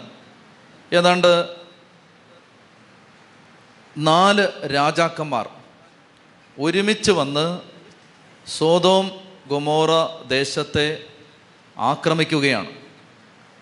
ഇപ്പം നാല് രാജാക്കന്മാർ ഒരുമിച്ച് വന്ന് ഈ പ്രദേശത്ത് വന്ന് സോതോമിനെയും ഗുമോറയെയും ആക്രമിക്കുകയാണ്. അപ്പം ആ സമയത്ത് നാല് നാല് രാജ്യങ്ങൾക്കെതിരെ അഞ്ച് നാല് രാജാക്കന്മാർ ഒരു വശത്ത് അഞ്ച് രാജാക്കന്മാർ വേറൊരു വശത്ത്. അതിന്റെ വിശദാംശങ്ങൾ ഒന്നും വായിക്കേണ്ട ആ പേരൊന്ന് ഓർത്തിരിക്കാനൊക്കെ പാടാണ്. അതുകൊണ്ട് അത് പറയുന്നില്ല ഞാൻ. ഇപ്പം ഇങ്ങനെ മനസ്സിലാക്കുക ഒരു കൂട്ടം രാജാക്കന്മാർ ഏതാനും രാജ്യങ്ങൾ ഒരുമിച്ച് വന്ന് സോതോമിനെയും ഗോമോറയും ആക്രമിച്ചു. സോതോം ഗൊമോറ ആര് പോയ സ്ഥലമാണ്? ആര് തിരഞ്ഞെടുത്ത സ്ഥലമാണ്? ലോത്ത് തിരഞ്ഞെടുത്ത സ്ഥലമാണ്. അപ്പം ആ സ്ഥലത്ത് ഏതാനും മാസങ്ങൾ കഴിയുമ്പോൾ തന്നെ ലോത്തിന്റെ ലോത്ത് താമസിച്ചിരുന്ന ദേശത്തെ ശത്രു രാജ്യങ്ങൾ വന്ന് ആക്രമിക്കുകയാണ്. അങ്ങനെ ആക്രമിച്ചിട്ട് സോതോം ഗൊമോറ പ്രദേശത്തുണ്ടായിരുന്ന ആളുകളെയും വസ്തുവകകളെയും സമ്പാദ്യങ്ങളെയും കവർന്നെടുത്ത് ഈ രാജാക്കന്മാർ തിരിച്ചു പോവുകയാണ്. അപ്പോൾ ലോത്തും ലോത്തിന്റെ ഭാര്യയും മക്കളും ലോത്തിന്റെ കൂടെയുള്ള ആളുകളുമെല്ലാം ഈ രാജാക്കന്മാരുടെ അടിമകളായിട്ട് മാറി. അപ്പോൾ ഈ യുദ്ധത്തിൽ രക്ഷപ്പെട്ട ഹെബ്രായനായ യഹൂദനായ ഒരാൾ ഓടി വന്ന് അബ്രഹാമിനോട് പറയുകയാണ് അബ്രഹാമേ ലോത്തിനെയും കൂട്ടരെയും പിടിച്ചുകൊണ്ടുപോയി. എന്തെങ്കിലും ചെയ്യണം. അപ്പോൾ ആ സമയത്ത് നമ്മളാണെങ്കിൽ എന്നാ പറയും? അവന് അങ്ങനെ തന്നെ വേണം. അവനോട് ഞാൻ ഒരായിരം തവണ പറഞ്ഞതാണ്. ഞാൻ അവനോട് പറഞ്ഞതാണ് നീ നിനക്ക് നിന്റെ തന്നിഷ്ടം പോലെ പോകരുത്. അവൻ എന്നെ പാവപ്പെട്ടവനാക്കിക്കൊണ്ട് ഏറ്റവും നല്ലത് തിരഞ്ഞെടുത്തവനാണ്. എനിക്കൊന്നും കിട്ടിയില്ല. എനിക്ക് കിട്ടിയത് പാറക്കെട്ടുകൾ മാത്രമാണ്. അവൻ നല്ലത് തിരഞ്ഞെടുത്ത് പോയിട്ട് അവസാനം അവന് എന്തായി? അവൻ അങ്ങനെ തന്നെ വേണം. നമ്മൾ അങ്ങനെയല്ലേ പറയൂ? ഞാൻ അങ്ങനെ പറയൂ. എനിക്കതറിയാം. നിങ്ങളുടെ കാര്യം എനിക്കറിയാൻ പാടില്ല. ഞാൻ അങ്ങനെ പറയൂ. അവൻ അങ്ങനെ തന്നെ വേണം. ഉറക്കെ പറഞ്ഞേ ഹാലേലുയാ. നമ്മളെക്കാളൊക്കെ ഒത്തിരി മേളിലാണ് അബ്രഹാം. അദ്ദേഹം പറഞ്ഞു ഇത് കേട്ട ഉടനെ അദ്ദേഹത്തിന് സങ്കടമായി അപ്പോൾ അദ്ദേഹത്തിന്റെ കൂട്ടത്തിൽ തന്റെ വീട്ടിൽ തന്നെ ജനിച്ചു വളർന്നവരും നല്ല ആരോഗ്യമുള്ളവരുമായ പയറ്റി തെളിഞ്ഞവരുമായ മുന്നൂറ്റി പതിനെട്ട് യോദ്ധാക്കളെയും കൂട്ടിക്കൊണ്ട് അബ്രഹാം ഈ രാജാക്കന്മാരെ പിന്തുടരുകയാണ്. നിങ്ങൾ ആലോചിച്ച് പ്രിയപ്പെട്ടവരെ. മൂന്നാൽ രാജാക്കന്മാർ ഒരുമിച്ച് വന്ന് യുദ്ധം ചെയ്ത് തോൽപ്പിച്ചിട്ട് അവരെ സമ്പാദ്യങ്ങളുമായി തിരിച്ചു പോകുമ്പോൾ അവരെ ആക്രമിക്കാൻ മുന്നൂറ്റി പതിനെട്ട് പേരെയും കൊണ്ട് പോകാൻ അസാധാരണമായ ധൈര്യം വേണം. അബ്രഹാം രാജാവല്ല. ആയുധ പരിചയമില്ല. യുദ്ധ നൈപുണ്യങ്ങളില്ല. യുദ്ധതന്ത്രത്തിൽ പരിജ്ഞാനമില്ല. പക്ഷെ അബ്രഹാമിന് ഈ അഞ്ച് രാജ്യങ്ങൾക്ക് അല്ലെ നാല് രാജ്യങ്ങൾക്ക് ഇല്ലാത്തത് ഒന്ന് അബ്രഹാമിനുണ്ട്. ഈ രാജ്യങ്ങളെയും രാജാക്കന്മാരെയും മുഴുവൻ സൃഷ്ടിച്ച സർവശക്തനായ ദൈവം കൂടുണ്ട് കൂടെയുണ്ട് എന്ന ബോധ്യത്തിൽ മുന്നൂറ്റി പതിനെട്ട് പേരെയും കൂട്ടി അബ്രഹാം പോവാണ്. അബ്രഹാം ചെന്നിട്ട് ആ രാത്രി തന്റെ കൂട്ടത്തിലുള്ളവരെ പല ഗണങ്ങളായി തിരിച്ച് ശത്രുക്കളെ പതിയിരുന്ന് ആക്രമിച്ച് ഈ രാജ്യങ്ങളെ രാജാക്കന്മാരെ പരാജയപ്പെടുത്തിയിട്ട് സമ്പത്തെല്ലാം വീണ്ടെടുത്ത് ലോത്തിനെയും അവന്റെ വസ്തുവകകളെയും സ്ത്രീകളെയും ജനങ്ങളെയും അബ്രഹാം തിരിച്ചു കൊണ്ടുവരികയാണ്. ഇനി നിങ്ങൾ മർമ്മ മർമ്മപ്രധാനമായ ഒരു കാര്യത്തിലേക്ക് ഞാൻ കയറുകയാണ്. ശ്രദ്ധിച്ചിരിക്കണം. അപ്പോൾ പതിനാലാം അധ്യായത്തിന്റെ ആദ്യ ഭാഗം ഇതാണ്. ലോത്തും ലോത്തിന്റെ കൂടെയുള്ളവരും ആക്രമിക്കപ്പെട്ടു. അവരെയും കൂട്ടിക്കൊണ്ട് അവരെ അടിമകളായി പിടിച്ചുകൊണ്ട് ശത്രു രാജ്യങ്ങൾ പോയി. സോതോമിലെ സോറി പിന്നെ സോതോം കുമാറ രാജ്യത്തെ ആളുകളെയും സമ്പത്തിനെയും തട്ടിയെടുത്ത് കൊണ്ടുപോയി. അപ്പം ഇതറിഞ്ഞ അബ്രഹാം എന്ത് ചെയ്തു? എത്ര യോദ്ധാക്കളെ കൂട്ടിക്കൊണ്ടുപോയി? മുന്നൂറ്റി പതിനെട്ട് പയറ്റിത്തെളിഞ്ഞ യോദ്ധാക്കളെയും കൂട്ടിക്കൊണ്ട് അദ്ദേഹം നേരെ രാജാക്കന്മാരെ ആക്രമിച്ച് കീഴ്പ്പെടുത്തി ലോത്തിനെയും വസ്തുവകകളെയും കണ്ടെടുത്ത് തിരിച്ചു വരുമ്പോൾ സോതോമിലെ രാജാവ് സന്തോഷത്തോടെ അബ്രഹാമിന്റെ അടുത്തെത്തി. സോതോമിലെ രാജാവ് വന്ന് അബ്രഹാമിനോട് പറയുകയാണ് അബ്രഹാമേ നീ എനിക്ക് ചെയ്ത ഉപകാരം ചെറുതല്ല. സിദ്ധിം താഴ്വരയിൽ അബ്രഹാമിനെ എതിരേൽക്കാൻ രാജാവിന്റെ താഴ്വര സോറി ഷാവെ താഴ്വരയിൽ രാജാവിന്റെ താഴ്വര എന്നറിയപ്പെടുന്നത്. ഒന്നും നിങ്ങൾ കേട്ടാൽ മതി. മനസ്സിൽ ഇതൊന്നും പതിയണ്ട. ഷാവെ എന്ന് പറയുന്ന ഒരു താഴ്വരയിൽ സോതവും രാജാവ് ചെല്ലുകയാണ്. എന്റെ കൂടെ വരണം. എന്റെ കൂടെ വരണം. അതായത് അബ്രഹാം തിരിച്ചു വരികയാണ്. തിരിച്ചു വരുമ്പോൾ അബ്രഹാം വിജയശ്രീ ലാളിതനായിട്ടാണ് തിരിച്ചു വരുന്നത്. തോൽപ്പിച്ചിട്ടാണ് തിരിച്ചു വരുന്നത്. അബ്രഹാത്തിന് വിജയം കിട്ടി. കൂടെയുള്ളവരെല്ലാം വീണ്ടെടുത്തു. ഭയങ്കര സന്തോഷത്തിൽ തിരിച്ചു വരുമ്പോൾ സോതോമിലെ രാജാവ് ഷാവേ താഴ്വരയിലേക്ക് ചെന്ന് അബ്രഹാമിനെ അബ്രഹാമേ വെൽ ഡൺ എന്ന് പറഞ്ഞ് എതിരേൽക്കുകയാണ്.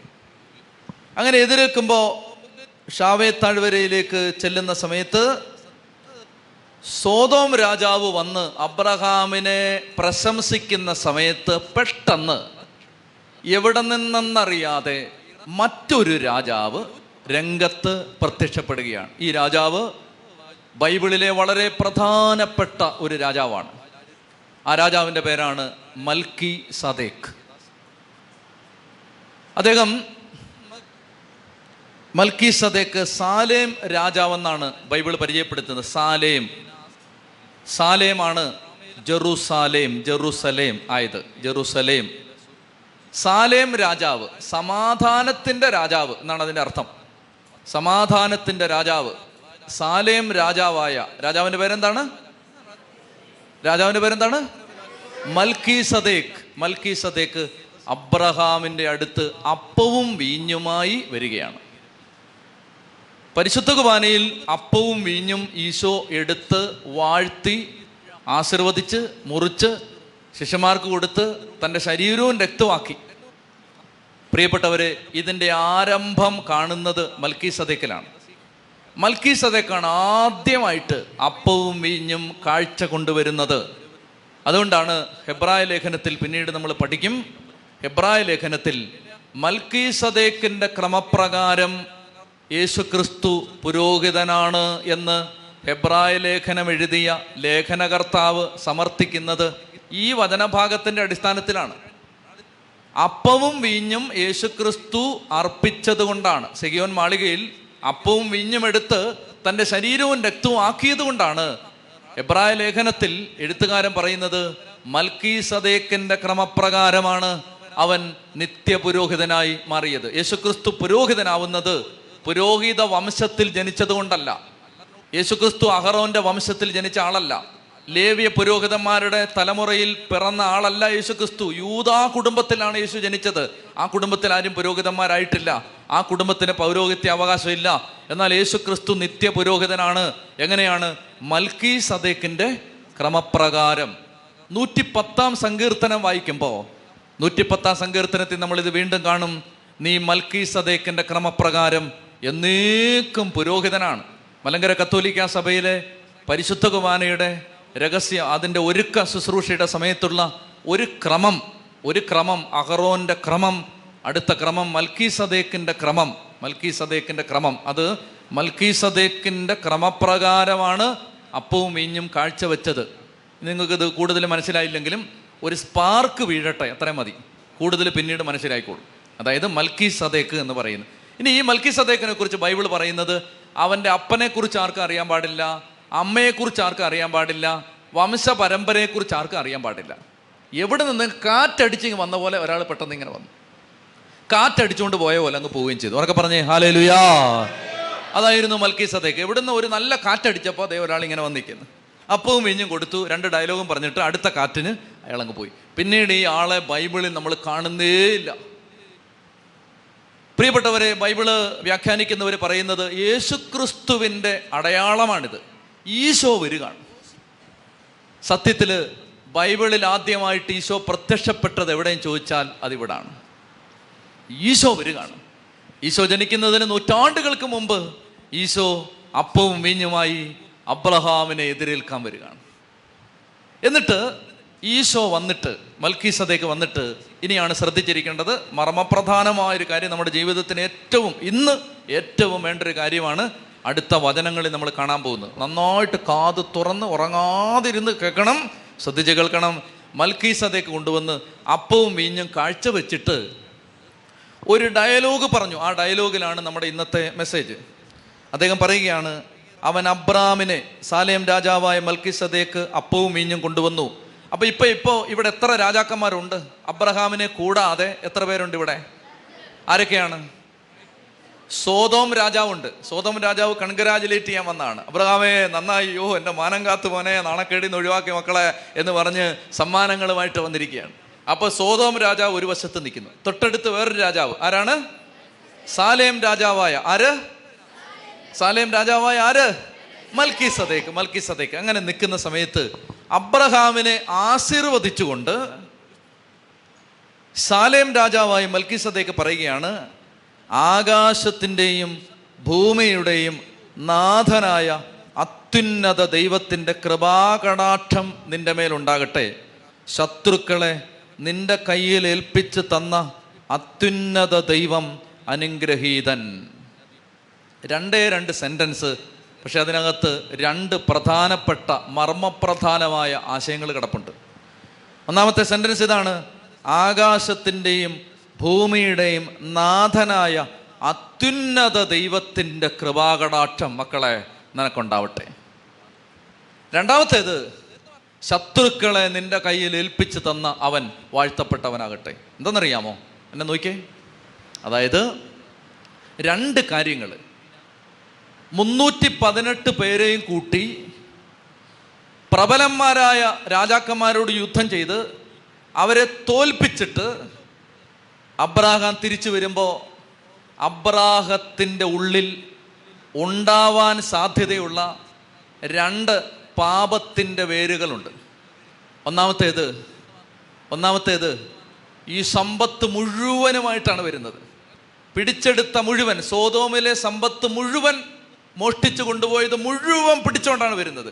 അബ്രഹാമിന്റെ കയ്യിൽ ഇഷ്ടം പോലെ ഭൗതിക സമ്പത്തുണ്ട്. ആ സമ്പത്തുമായിട്ട് അബ്രഹാം വന്ന് നിൽക്കുമ്പോൾ മൽക്കീസതേക്ക് പറയുകയാണ് അത്യുന്നതനായ ആകാശത്തിന്റെയും ഭൂമിയുടെയും ഉടയവനായ അത്യുന്നത ദൈവത്തിന്റെ കൃപാകടാക്ഷം നിനക്കുണ്ടാവട്ടെ. എന്ന് പറഞ്ഞാൽ മൽക്കീസതേക്ക് അബ്രഹാമിനോട് ഇൻഡയറക്റ്റ് ആയിട്ട് പരോക്ഷമായിട്ട് പറയുകയാണ് നിന്റെ നോട്ടം ഈ പിടിച്ചെടുത്ത വസ്തുവകകളിൽ നിന്ന് മാറി അതിന്റെ എല്ലാം ഉടയവനായ ദൈവത്തിലേക്കാവട്ടെ. ചെത്തി പറഞ്ഞേ ഹാലേ ലുയാ അതായത് ദ്രവ്യാഗ്രഹം ഉണ്ടാവാൻ സാധ്യത ഉണ്ടായപ്പോൾ ദൈവം തമ്പുരാൻ മൽക്കി സദേക്കിനെ അയക്കുകയാണ്. അവൻ വന്നിട്ട് ആശീർവദിച്ചിട്ട് പറയുകയാണ് ഈ നീ പിടിച്ചെടുത്ത് കൊണ്ടുവന്ന മുഴുവൻ സമ്പത്തിനേക്കാളും അബ്രാമേ വലുത് അവയെല്ലാം സൃഷ്ടിച്ച ദൈവമാണ്. അത് നീ മറക്കരുത് കേട്ടോ. മറന്നേക്കല്ലേ? എന്ന് പറയുകയാണ്. മനസ്സിലാവുന്നുണ്ടോ? അതാണ് ഈ സെന്റൻസിന്റെ അർത്ഥം. അതായത് അബ്രഹാമേ ഇപ്പം നിന്റെ പോക്കറ്റിൽ ഇഷ്ടം പോലെ കാശുണ്ട്. കാശ് ഇങ്ങനെ കൂടി നിൽക്കുന്ന സമയത്ത് നീ ചിന്തിക്കരുത്. അത് ദൈവം അതിനേക്കാൾ താഴെയാണെന്ന് ചിന്തിക്കരുത്. നിന്നെ നോട്ടം ഈ കാശിനകത്ത് വരരുത്. അതിനേക്കാളും വലുതാണ് ദൈവം. പ്രിയപ്പെട്ട മക്കളെ നമ്മൾ ഇല്ലായ്മയുടെ കാലത്ത് നിലത്തിരുന്നും നിലത്തുരുണ്ടും മുട്ടുകുത്തിയൊക്കെ പ്രാർത്ഥിച്ചു. ആ പ്രാർത്ഥനയെല്ലാം സ്വർഗം കേട്ടു. കേട്ടപ്പോൾ നമുക്ക് എല്ലാം ഉണ്ടായി. എല്ലാം ഉണ്ടായപ്പോൾ പതുക്കെ നമ്മൾ മേശപ്പുറത്തിരുന്ന് പ്രാർത്ഥിക്കാൻ തുടങ്ങി. പിന്നെ നമ്മൾ കട്ടിലിരുന്ന് പ്രാർത്ഥിക്കാൻ തുടങ്ങി. പിന്നെ നമ്മൾ കിടന്ന് പ്രാർത്ഥിക്കാൻ തുടങ്ങി. പിന്നെ നമ്മൾ ഉറക്കത്തിൽ പ്രാർത്ഥിക്കാമെന്ന് വിചാരിച്ചു. പിന്നെ നമ്മൾ പ്രാർത്ഥിക്കാതായി. പ്രിയപ്പെട്ടവരെ സമ്പത്ത് വർദ്ധിച്ചതനുസരിച്ച് നോട്ടം ദൈവത്തിൽ നിന്ന് മാറി സമ്പത്തിലേക്ക് വരുമ്പോൾ ദൈവം ചിലപ്പോൾ സമ്പത്ത് തകരാൻ അനുവദിക്കും. എന്തിനാണെന്നറിയാമോ നോട്ടം തിരിച്ച് ദൈവത്തിലെത്താൻ വേണ്ടിയാണ്. സമ്പത്ത് തകരാതിരിക്കാൻ ഒരു കാര്യം ചെയ്താൽ മതി. സമ്പത്ത് എത്ര കയ്യിലുണ്ടെങ്കിലും നോട്ട ഇവിടുന്ന് മാറാതിരുന്നാൽ മതി. ഉറക്കെ പറഞ്ഞേ ഹാലേ ലുയാ ചെത്തി പറഞ്ഞേ ഹാലേ ലുയാ മക്കളെ ശ്രദ്ധിച്ച് കേട്ടോണം. വലിയ ഒത്തിരി ഒത്തിരി തകർച്ചകൾ ഒഴിവാക്കാം. ഒഴിവാക്കാം. അതായത് എന്തിലെങ്കിലും നമ്മൾ മേന്മ കാണിച്ചു തുടങ്ങുമ്പോൾ അത് തകരാൻ തുടങ്ങും. അത് തകരാൻ തുടങ്ങും.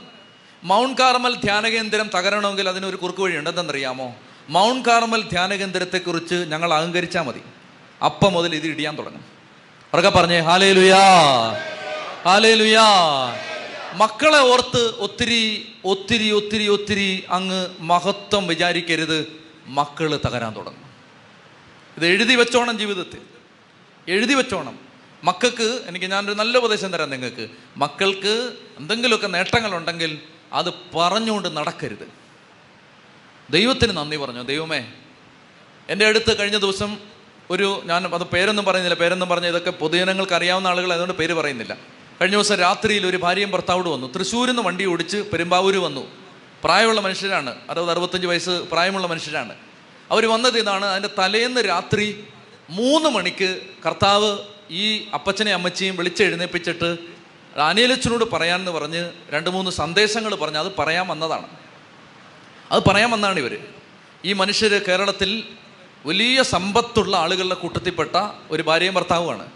അവരെ കർത്താവ് ദൈവത്തോട് ചേർന്ന് നിൽക്കുന്നു. ഞാൻ അവരുടെ ഉദാഹരണം പറയുന്നത് എന്തെന്ന് വെച്ചാൽ ഒരുപാട് സമ്പത്തുള്ളപ്പോഴും അവരുടെ ആശ്രയം കർത്താവിലാണ്. മൂന്ന് മണിക്ക് കർത്താവ് വിളിച്ചാൽ അവർക്ക് എഴുന്നേക്കാൻ പറ്റും. കാരണം മനസ്സി മുഴുവൻ കിടക്കുന്നത് പണമല്ല കർത്താവാണ്. അവർക്ക് പറഞ്ഞേ ഹാലേ ലുയാ ചെത്തി പറഞ്ഞേ ഹാലേ ലുയാ പ്രിയപ്പെട്ട മക്കളെ ശ്രദ്ധിച്ച് നിങ്ങൾ കേട്ടോണം. അതായത് അതായത് ഈ ധ്യാനകേന്ദ്രത്തെക്കുറിച്ചുള്ള രണ്ട് മൂന്ന് കാര്യങ്ങൾ കർത്താവ് അവർക്ക് അവർക്ക് ബോധ്യം കൊടുത്തപ്പോൾ അവർ അത് പറയാൻ വേണ്ടിയിട്ട് വന്നതാണ്. വന്നിട്ട് നിങ്ങൾ ശ്രദ്ധിച്ച് കേട്ടോണം.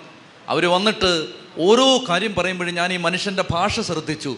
അദ്ദേഹം പറയുകയാണ് അച്ഛാ ദൈവം സഹായിച്ച് മക്കൾ ഇതുവരെ കുഴപ്പമൊന്നുമില്ല. നാളത്തെ കാര്യം എന്താണെന്ന് അറിയാൻ പാടില്ല. ദൈവത്തിന്റെ കയ്യിലാണ്. അതെന്നെ ഭയങ്കരമായിട്ട് സ്പർശിച്ചു ആ വാക്കുകൾ. അച്ഛാ ദൈവം സഹായിച്ച്. നിങ്ങൾ കേട്ടോണം. ദൈവം സഹായിച്ച് മക്കൾക്ക് ഇതുവരെ ഒരു കുഴപ്പമില്ല അച്ഛാ. ദൈവം സഹായിച്ച്. ആ സെന്റൻസ് ഫ്രെയിം ചെയ്യുമ്പോൾ അതിന്റെ ആദ്യത്തെ ഇത് അച്ഛാ എന്റെ മക്കൾക്ക് യാതൊരു കുഴപ്പമില്ല കേട്ടോ എന്നല്ല.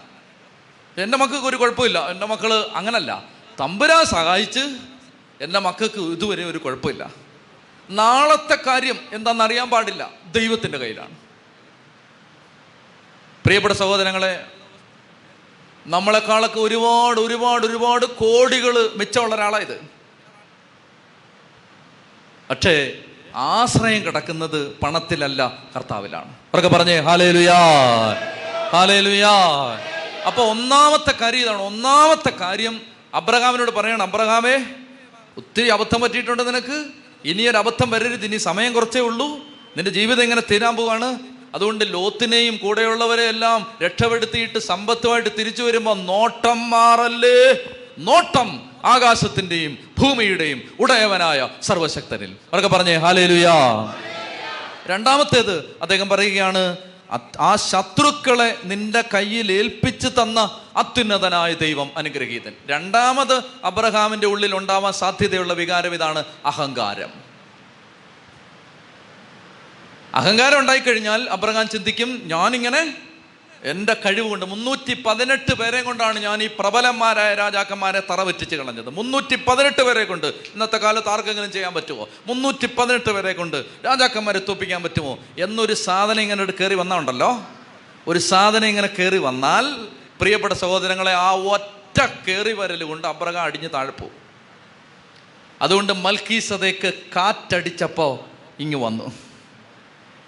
എന്നിട്ട് ഈ അപ്പവും മീഞ്ഞും കൊടുത്തിട്ട് പറഞ്ഞു രണ്ട് കാര്യം മറന്നുപോലെന്ന് പറഞ്ഞു. നോട്ടം കാശിൽ വരരുത്. കർത്താവിലായിക്കോണം. രണ്ട് ഈ ശത്രുക്കളെ നീ തോപ്പിച്ചതല്ല നിന്റെ കയ്യിൽ ദൈവം ഏൽപ്പിച്ചു തന്നതാണ്. മനസ്സിലായോ? രണ്ടും രണ്ടാണ്. ശത്രുക്കളെ ഞാൻ തോൽപ്പിച്ചു എന്നത് ഒന്ന് ദൈവം ശത്രുക്കളെ എന്റെ കയ്യിൽ ഏൽപ്പിച്ച് തന്നു എന്നത് രണ്ട്. രണ്ട് രണ്ട് കാര്യമാണ്. എന്റെ മക്കളെ ശ്രദ്ധിച്ചത് കേൾക്കണം. അതായത് ദാനിയലിന്റെ പുസ്തകത്തിൽ ആദ്യത്തെ അധ്യായങ്ങളിൽ നെബുക്കദനേസർ രാജാവ്. നമ്മൾ കാണുകയാണ് അദ്ദേഹം ബാബിലോൺ സാമ്രാജ്യം പണി കഴിപ്പിച്ചിട്ട് അദ്ദേഹം ബാബിലോൺ സാമ്രാജ്യത്തിന്റെ മഹിമ കണ്ടിട്ട് മഹത്വം കണ്ടിട്ട് ദാനിയലിന്റെ പുസ്തകം നാലാം അധ്യായം ഇരുപത്തി ഒമ്പതാം തിരുവചനം. ദാനിയൽ നാല് ഇരുപത്തൊമ്പത് ബാബിലോൺ സാമ്രാജ്യം പണി കഴിപ്പിച്ച് ബാബിലോൺ നഗരം പണി കഴിപ്പിച്ച് കഴിഞ്ഞപ്പോൾ പന്ത്രണ്ട് മാസം കഴിഞ്ഞ് ഒരു വർഷം കഴിഞ്ഞ് ബാബിലോണിലെ രാജകൊട്ടാരത്തിന്റെ മട്ടുപ്പാവിൽ ഉലാത്തുമ്പോൾ രാജാവ് പറഞ്ഞു എന്റെ കേട്ടോ എന്റെ രാജകീയ മഹത്വത്തിന് വേണ്ടി രാജമന്ദിരമായി എന്റെ മഹാപ്രഭാവത്താൽ ഞാൻ നിർമ്മിച്ചതല്ലേ മഹതിയാം ബാബിലോൺ? ഒരു സെന്റൻസിൽ മൂന്ന് ഞാൻ. ഒരു സെന്റൻസിൽ മൂന്ന് ഞാൻ.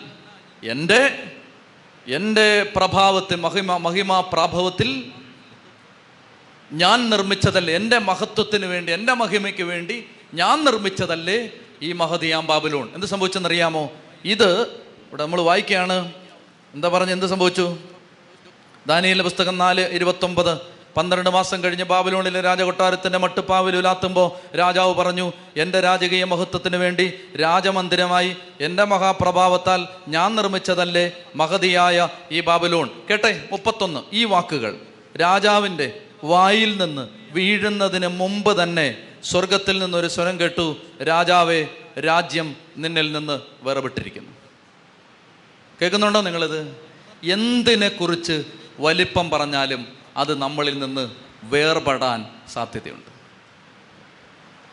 അതുകൊണ്ട് ദൈവം പറഞ്ഞു അബ്രഹാമേ അതുകൊണ്ട് നീ പറയരുത് ഞാൻ തോൽപ്പിച്ചെന്ന് പറയരുത്. അത്യുന്നതനായ ദൈവമാണ് എന്റെ കയ്യിൽ ഏൽപ്പിച്ചത്. ഒന്ന് എഴുന്നേറ്റേ.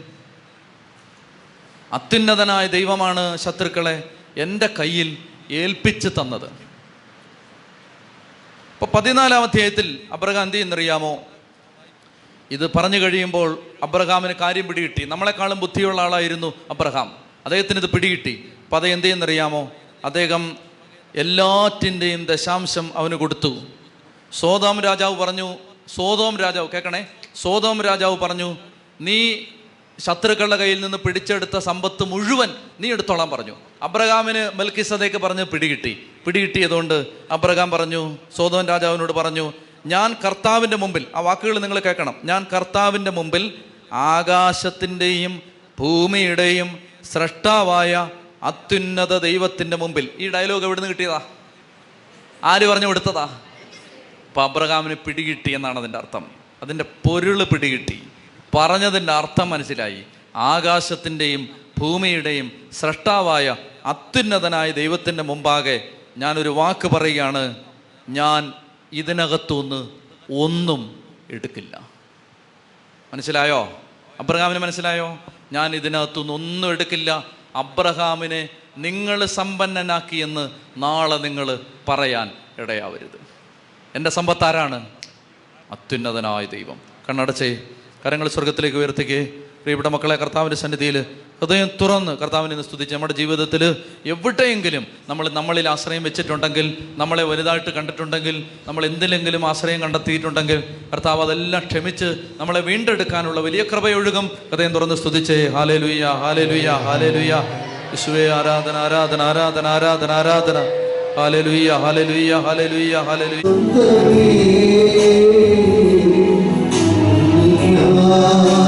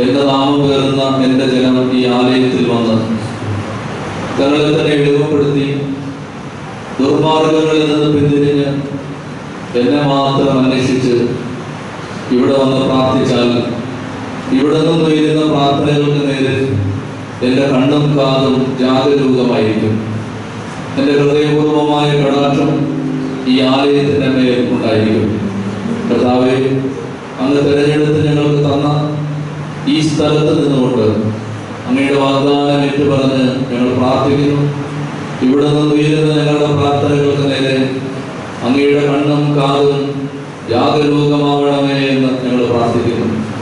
നമ്മുടെ ജീവിതത്തിന്റെ എല്ലാ ഭാരങ്ങളും ഈശോയുടെ സന്നിധിയിൽ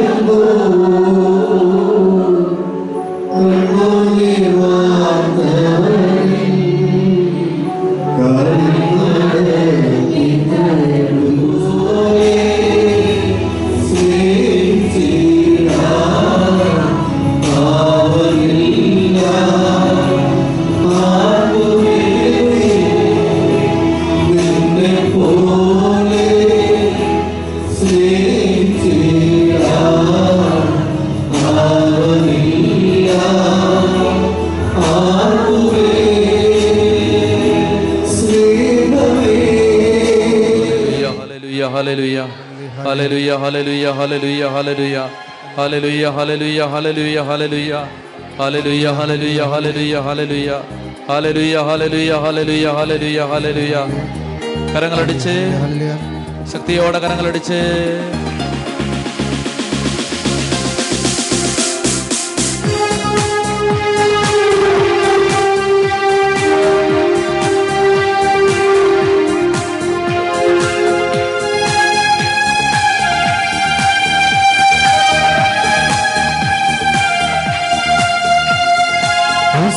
അസാധ്യമായിരിക്കുന്നുമില്ല എന്നെ ശക്തനാക്കുന്നവൻ മുഖാന്തരം പടാം അസാധ്യമായിരിക്കുന്നുമില്ല. എന്നെ ശക്തനാക്കുന്നവൻ മുഖാന്തരം കൂടി അസാധ്യമായിരിക്കുന്നുമില്ല.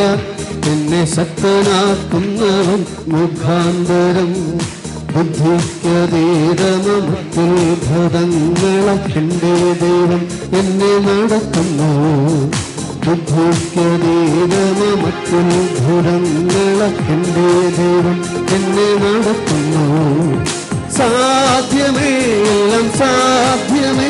എന്നേശ്വരം കൂടെയുള്ളതാൽ പടാം. സാധ്യമേ എല്ലാം സാധ്യമേ. എന്നേശുവൻ കൂടെയുള്ളതൽ പുറത്തുപടാമോ സാധ്യമേ എല്ലാം ഒരിക്കൽ കൂടി ശക്തിയോടെ. സാധ്യമേ എല്ലാം സാധ്യമേ. എന്നേശുവൻ കൂടെയുള്ളതാൽ അസാധ്യമായി എനിക്കൊന്നുമില്ല. എന്നെ ശക്തനാക്കുന്നവൻ മുഖാന്തരം പഠിക്കേ അസാധ്യമായി എനിക്കൊന്നുമില്ല എന്നെ ശക്തനാക്കുന്നവൻ മുഖാന്തിരം. ബുദ്ധിക്കതീരമഹത്തിൽ ഭുതങ്ങളാൽ എന്റെ ദൈവം എന്നെ നടത്തുന്നു പഠിക്കേ ബുദ്ധിക്കതീരമഹത്തിൽ ഭുതങ്ങളാൽ എന്റെ ദൈവം എന്നെ നടത്തുന്നു. സാധ്യമേ സാധ്യമേ സാധ്യമേ ഒക്കെ പഠിക്കേ. സാധ്യമേ എല്ലാം സാധ്യമേ. എന്നേശുവൻ കൂടെയുള്ളതാ സാധ്യമേ എല്ലാം സാധ്യമേ. എന്നേശുവൻ കൂടെയുള്ളതാ കരങ്ങളെ പിടിക്കാമോ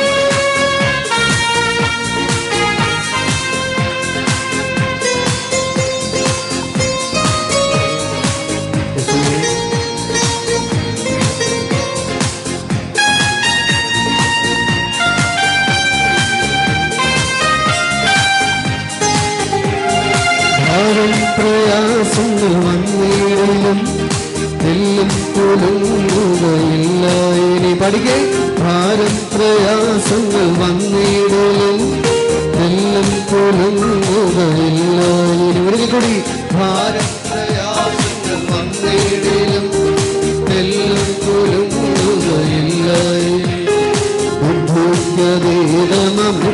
സമാധാനം എന്റെ പുലവൻ നിറയ്ക്കുന്നു. ബുദ്ധിക്കരീരമ നിത്യ സമാധാനം എന്റെ പുലവൻ നിറയ്ക്കുന്നു. കടയിൽ ഉയർത്തി. സാധ്യമേ എല്ലാം സാധ്യമേ. സ്വരമെടുത്ത് പഠിക്കേ സാധ്യമേ എല്ലാം സാധ്യമേ. കൂടി ശക്തിയോടെ. സാധ്യമേ എല്ലാം സാധ്യമേ. എന്നേശുവിൻ കൂടെയുള്ളതാ അസാധ്യമായി എനിക്കൊന്നുമില്ല. എന്നെ ശക്തനാക്കുന്നവൻ മുഖാന്തരം പഠിക്കേ അസാധ്യമായി എനിക്കൊന്നുമില്ല. എന്നെ ശക്തനാക്കുന്നവൻ മുഖാന്തരം ബുദ്ധിക്കതീരമത്തിൽ ഭൂതങ്ങളാൽ എന്റെ ദൈവം എന്നെ നടത്തുന്നു. ബുദ്ധിക്കതീരമത്തിൽ ഭൂതങ്ങളാൽ എന്റെ ദൈവം എന്നെ നടത്തുന്നു. സാധ്യമേ എല്ലാം സാധ്യമേ യേശുവൻ കൂടെയുള്ളതാ. സാധ്യമേ എല്ലാം സാധ്യമേ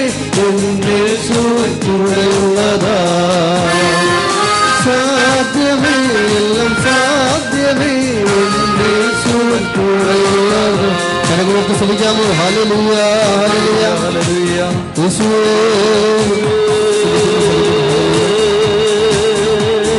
ശക്തനാക്കുന്നുണ്ട് ദൈവമേ ശ്രമിക്കുന്നു.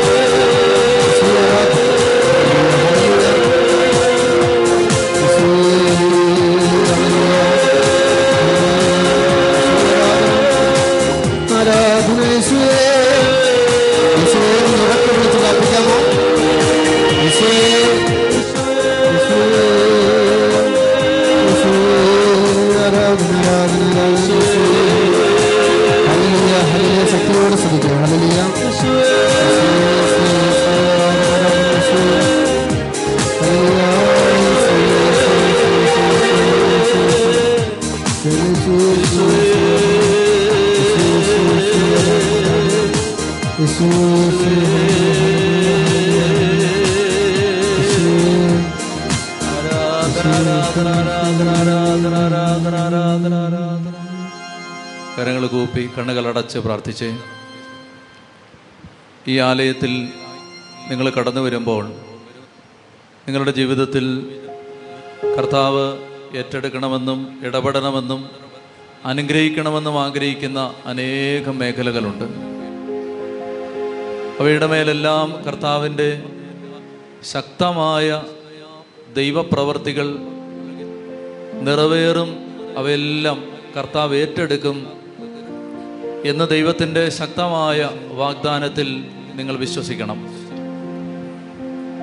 ഈ ആലയത്തിൽ നിന്ന് നിങ്ങൾ പ്രാർത്ഥിക്കുന്ന നിങ്ങളുടെ കണ്ണുനീരണിഞ്ഞ അനുഭവങ്ങളുമായി ബന്ധപ്പെട്ട നിങ്ങളുടെ തകർച്ചകളുമായി ബന്ധമുള്ള എല്ലാ അനുഭവങ്ങളെയും കർത്താവ് ഏറ്റെടുക്കും. നിങ്ങളുടെ ഹൃദയം തകർന്ന് നിങ്ങൾ ഈ സമയത്ത് പ്രാർത്ഥിക്കണം. ഈശോയുടെ മുമ്പിൽ നമ്മളെ തന്നെ എളിമപ്പെടുത്തണം. നമ്മുടെ ജീവിതം കർത്താവിന് സമർപ്പിക്കും എന്ന് തീരുമാനിക്കണം. നമ്മുടെ നോട്ടം കർത്താവിൽ മാത്രമാണെന്ന് ഓരോ ദിവസവും ഉറപ്പുവരുത്തണം. ഒന്നിലും ആശ്രയം വെക്കരുത്. കർത്താവ് മാത്രമേ നമ്മുടെ സഹായത്തിന് വരൂ. നമ്മൾ ആശ്രയിക്കുന്നവരാരും നമ്മുടെ കൂടെ ഉണ്ടാവില്ല. ഈശോയെ അങ്ങയുടെ വചനം ഞങ്ങൾ സ്വീകരിക്കുന്നു.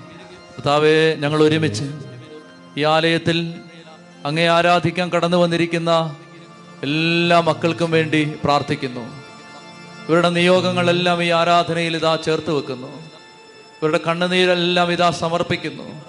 ഈശോയെ പ്രഭാതം മുതൽ ഈ ആലയത്തിലായിരുന്ന് ഈ ദിവസം മുഴുവൻ അങ്ങയുടെ സന്നിധി പ്രാർത്ഥിച്ച് ചെലവഴിച്ച് വലിയ ആഗ്രഹത്തോടെ അങ്ങേ തേടിയെത്തിയ മക്കളുടെ നിയോഗങ്ങളെല്ലാം ഏറ്റെടുക്കണമേ. കരങ്ങളൊന്ന് ഉയർത്തിപ്പിടിച്ച് കരഞ്ഞ് പ്രാർത്ഥിക്കാൻ കിടവീട്ടുന്നവർ കരഞ്ഞ് പ്രാർത്ഥിക്കട്ടെ. നിലവിളിക്കാൻ പറ്റുന്നവർ നിലവിളിച്ച് പ്രാർത്ഥിക്കട്ടെ. ഈ ആലയത്തിൽ നിങ്ങളുടെ കണ്ണുനീര് വീഴട്ടെ. യേശുവിനെ ഉച്ചത്തിൽ വിളിച്ച് പ്രാർത്ഥിച്ചോളുക യേശുവിനെ വിളിച്ച് പ്രാർത്ഥിച്ചോളുക അതിനെ തുറന്ന് വിളിച്ച് പ്രാർത്ഥിച്ചോളുക കർത്താവേ നിന്റെ വലതുകരം നീട്ടണമേ നിന്റെ കരുണ ചൊരിയണമേ. നിന്റെ ശക്തി വ്യാപരിക്കണമേ. പകർച്ചകളിൽ രോഗങ്ങളിൽ തടസ്സങ്ങളിൽ പ്രതിബന്ധങ്ങളിൽ പ്രതികൂലങ്ങളിൽ ഹൃദയം തകർന്നു വന്നിരിക്കുന്ന മക്കളുടെ കുടുംബങ്ങളിൽ പ്രവർത്തിക്കുന്ന എല്ലാ ദുഷ്ടശക്തികളെ യേശുവിന്റെ നാമത്തിൽ ശാസിച്ച് പ്രാർത്ഥിക്കുന്നു. മാറട്ടെ എന്ന് പ്രാർത്ഥിക്കുന്നു. ദുരിതങ്ങൾ മാറട്ടെ എന്ന് പ്രാർത്ഥിക്കുന്നു. രോഗങ്ങൾ മാറട്ടെ എന്ന് പ്രാർത്ഥിക്കുന്നു. തകർച്ചകൾ മാറട്ടെ എന്ന് പ്രാർത്ഥിക്കുന്നു. കടബാധ്യത മാറട്ടെ എന്ന് പ്രാർത്ഥിക്കുന്നു. ജോലി തടസ്സങ്ങൾ മാറട്ടെ എന്ന് പ്രാർത്ഥിക്കുന്നു. വിവാഹ തടസ്സങ്ങൾ മാറട്ടെ എന്ന് പ്രാർത്ഥിക്കുന്നു. മക്കളുണ്ടാവാത്ത സാഹചര്യങ്ങളിൽ ദൈവം ഇടപെടണമേ എന്ന് പ്രാർത്ഥിക്കുന്നു. കണ്ണുനീരിൽ ഇടപെടണമേ എന്ന് പ്രാർത്ഥിക്കുന്നു. ദുരിതങ്ങളിൽ ഇടപെടണമേ എന്ന് പ്രാർത്ഥിക്കുന്നു. കരങ്ങൾ ഉയർത്തി ഉച്ചത്തിൽ വിളിക്കുന്നു ഈശോയെ.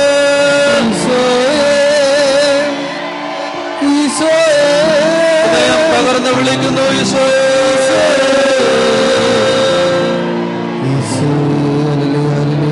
ഉച്ചത്തിൽ വിളിച്ച ഈശോയെ.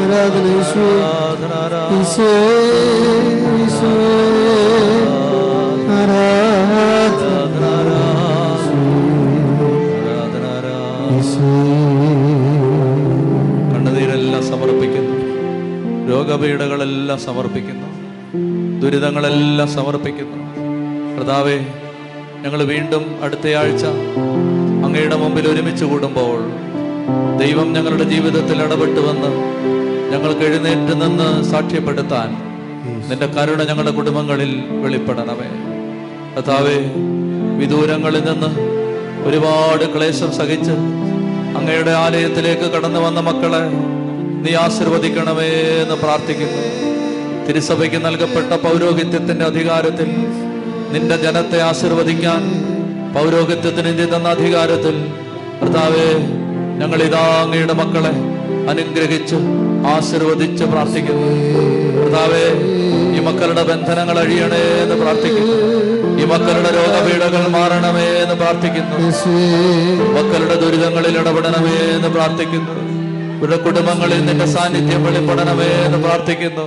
ഇന്ന് മടങ്ങിപ്പോകുമ്പോ ഈ മക്കളുടെ ബന്ധനങ്ങൾ അഴിക്കപ്പെട്ടവരായി മടങ്ങിപ്പോകാൻ ഇടയാക്കണമേ എന്ന് പ്രാർത്ഥിക്കുന്നു. കണ്ണുനീര് തുടക്കപ്പെടണമേ എന്ന് പ്രാർത്ഥിക്കുന്നു. ദുരിതങ്ങളിൽ ഇടപെടണമേ എന്ന് പ്രാർത്ഥിക്കുന്നു. കരങ്ങൾ ഉയർത്തി ഈശോയെ വിളിച്ചപേക്ഷിച്ച് ആശീർവാദം നമ്മൾ സ്വീകരിക്കുകയാണ്. കർത്താവിനെ വിളിക്കാൻ പ്രിയപ്പെട്ട മക്കളെ. കരങ്ങൾ ഉയർത്തി ഒരിക്കൽ കൂടി ഹൃദയം തകർന്ന് നിങ്ങൾക്ക് എത്ര ഉച്ചത്തിൽ കർത്താവിനെ വിളിക്കാൻ പറ്റുമോ? അത്രയും സ്വരം ഉയർത്തി. വിളിക്കട്ടെ. ഈശോയെ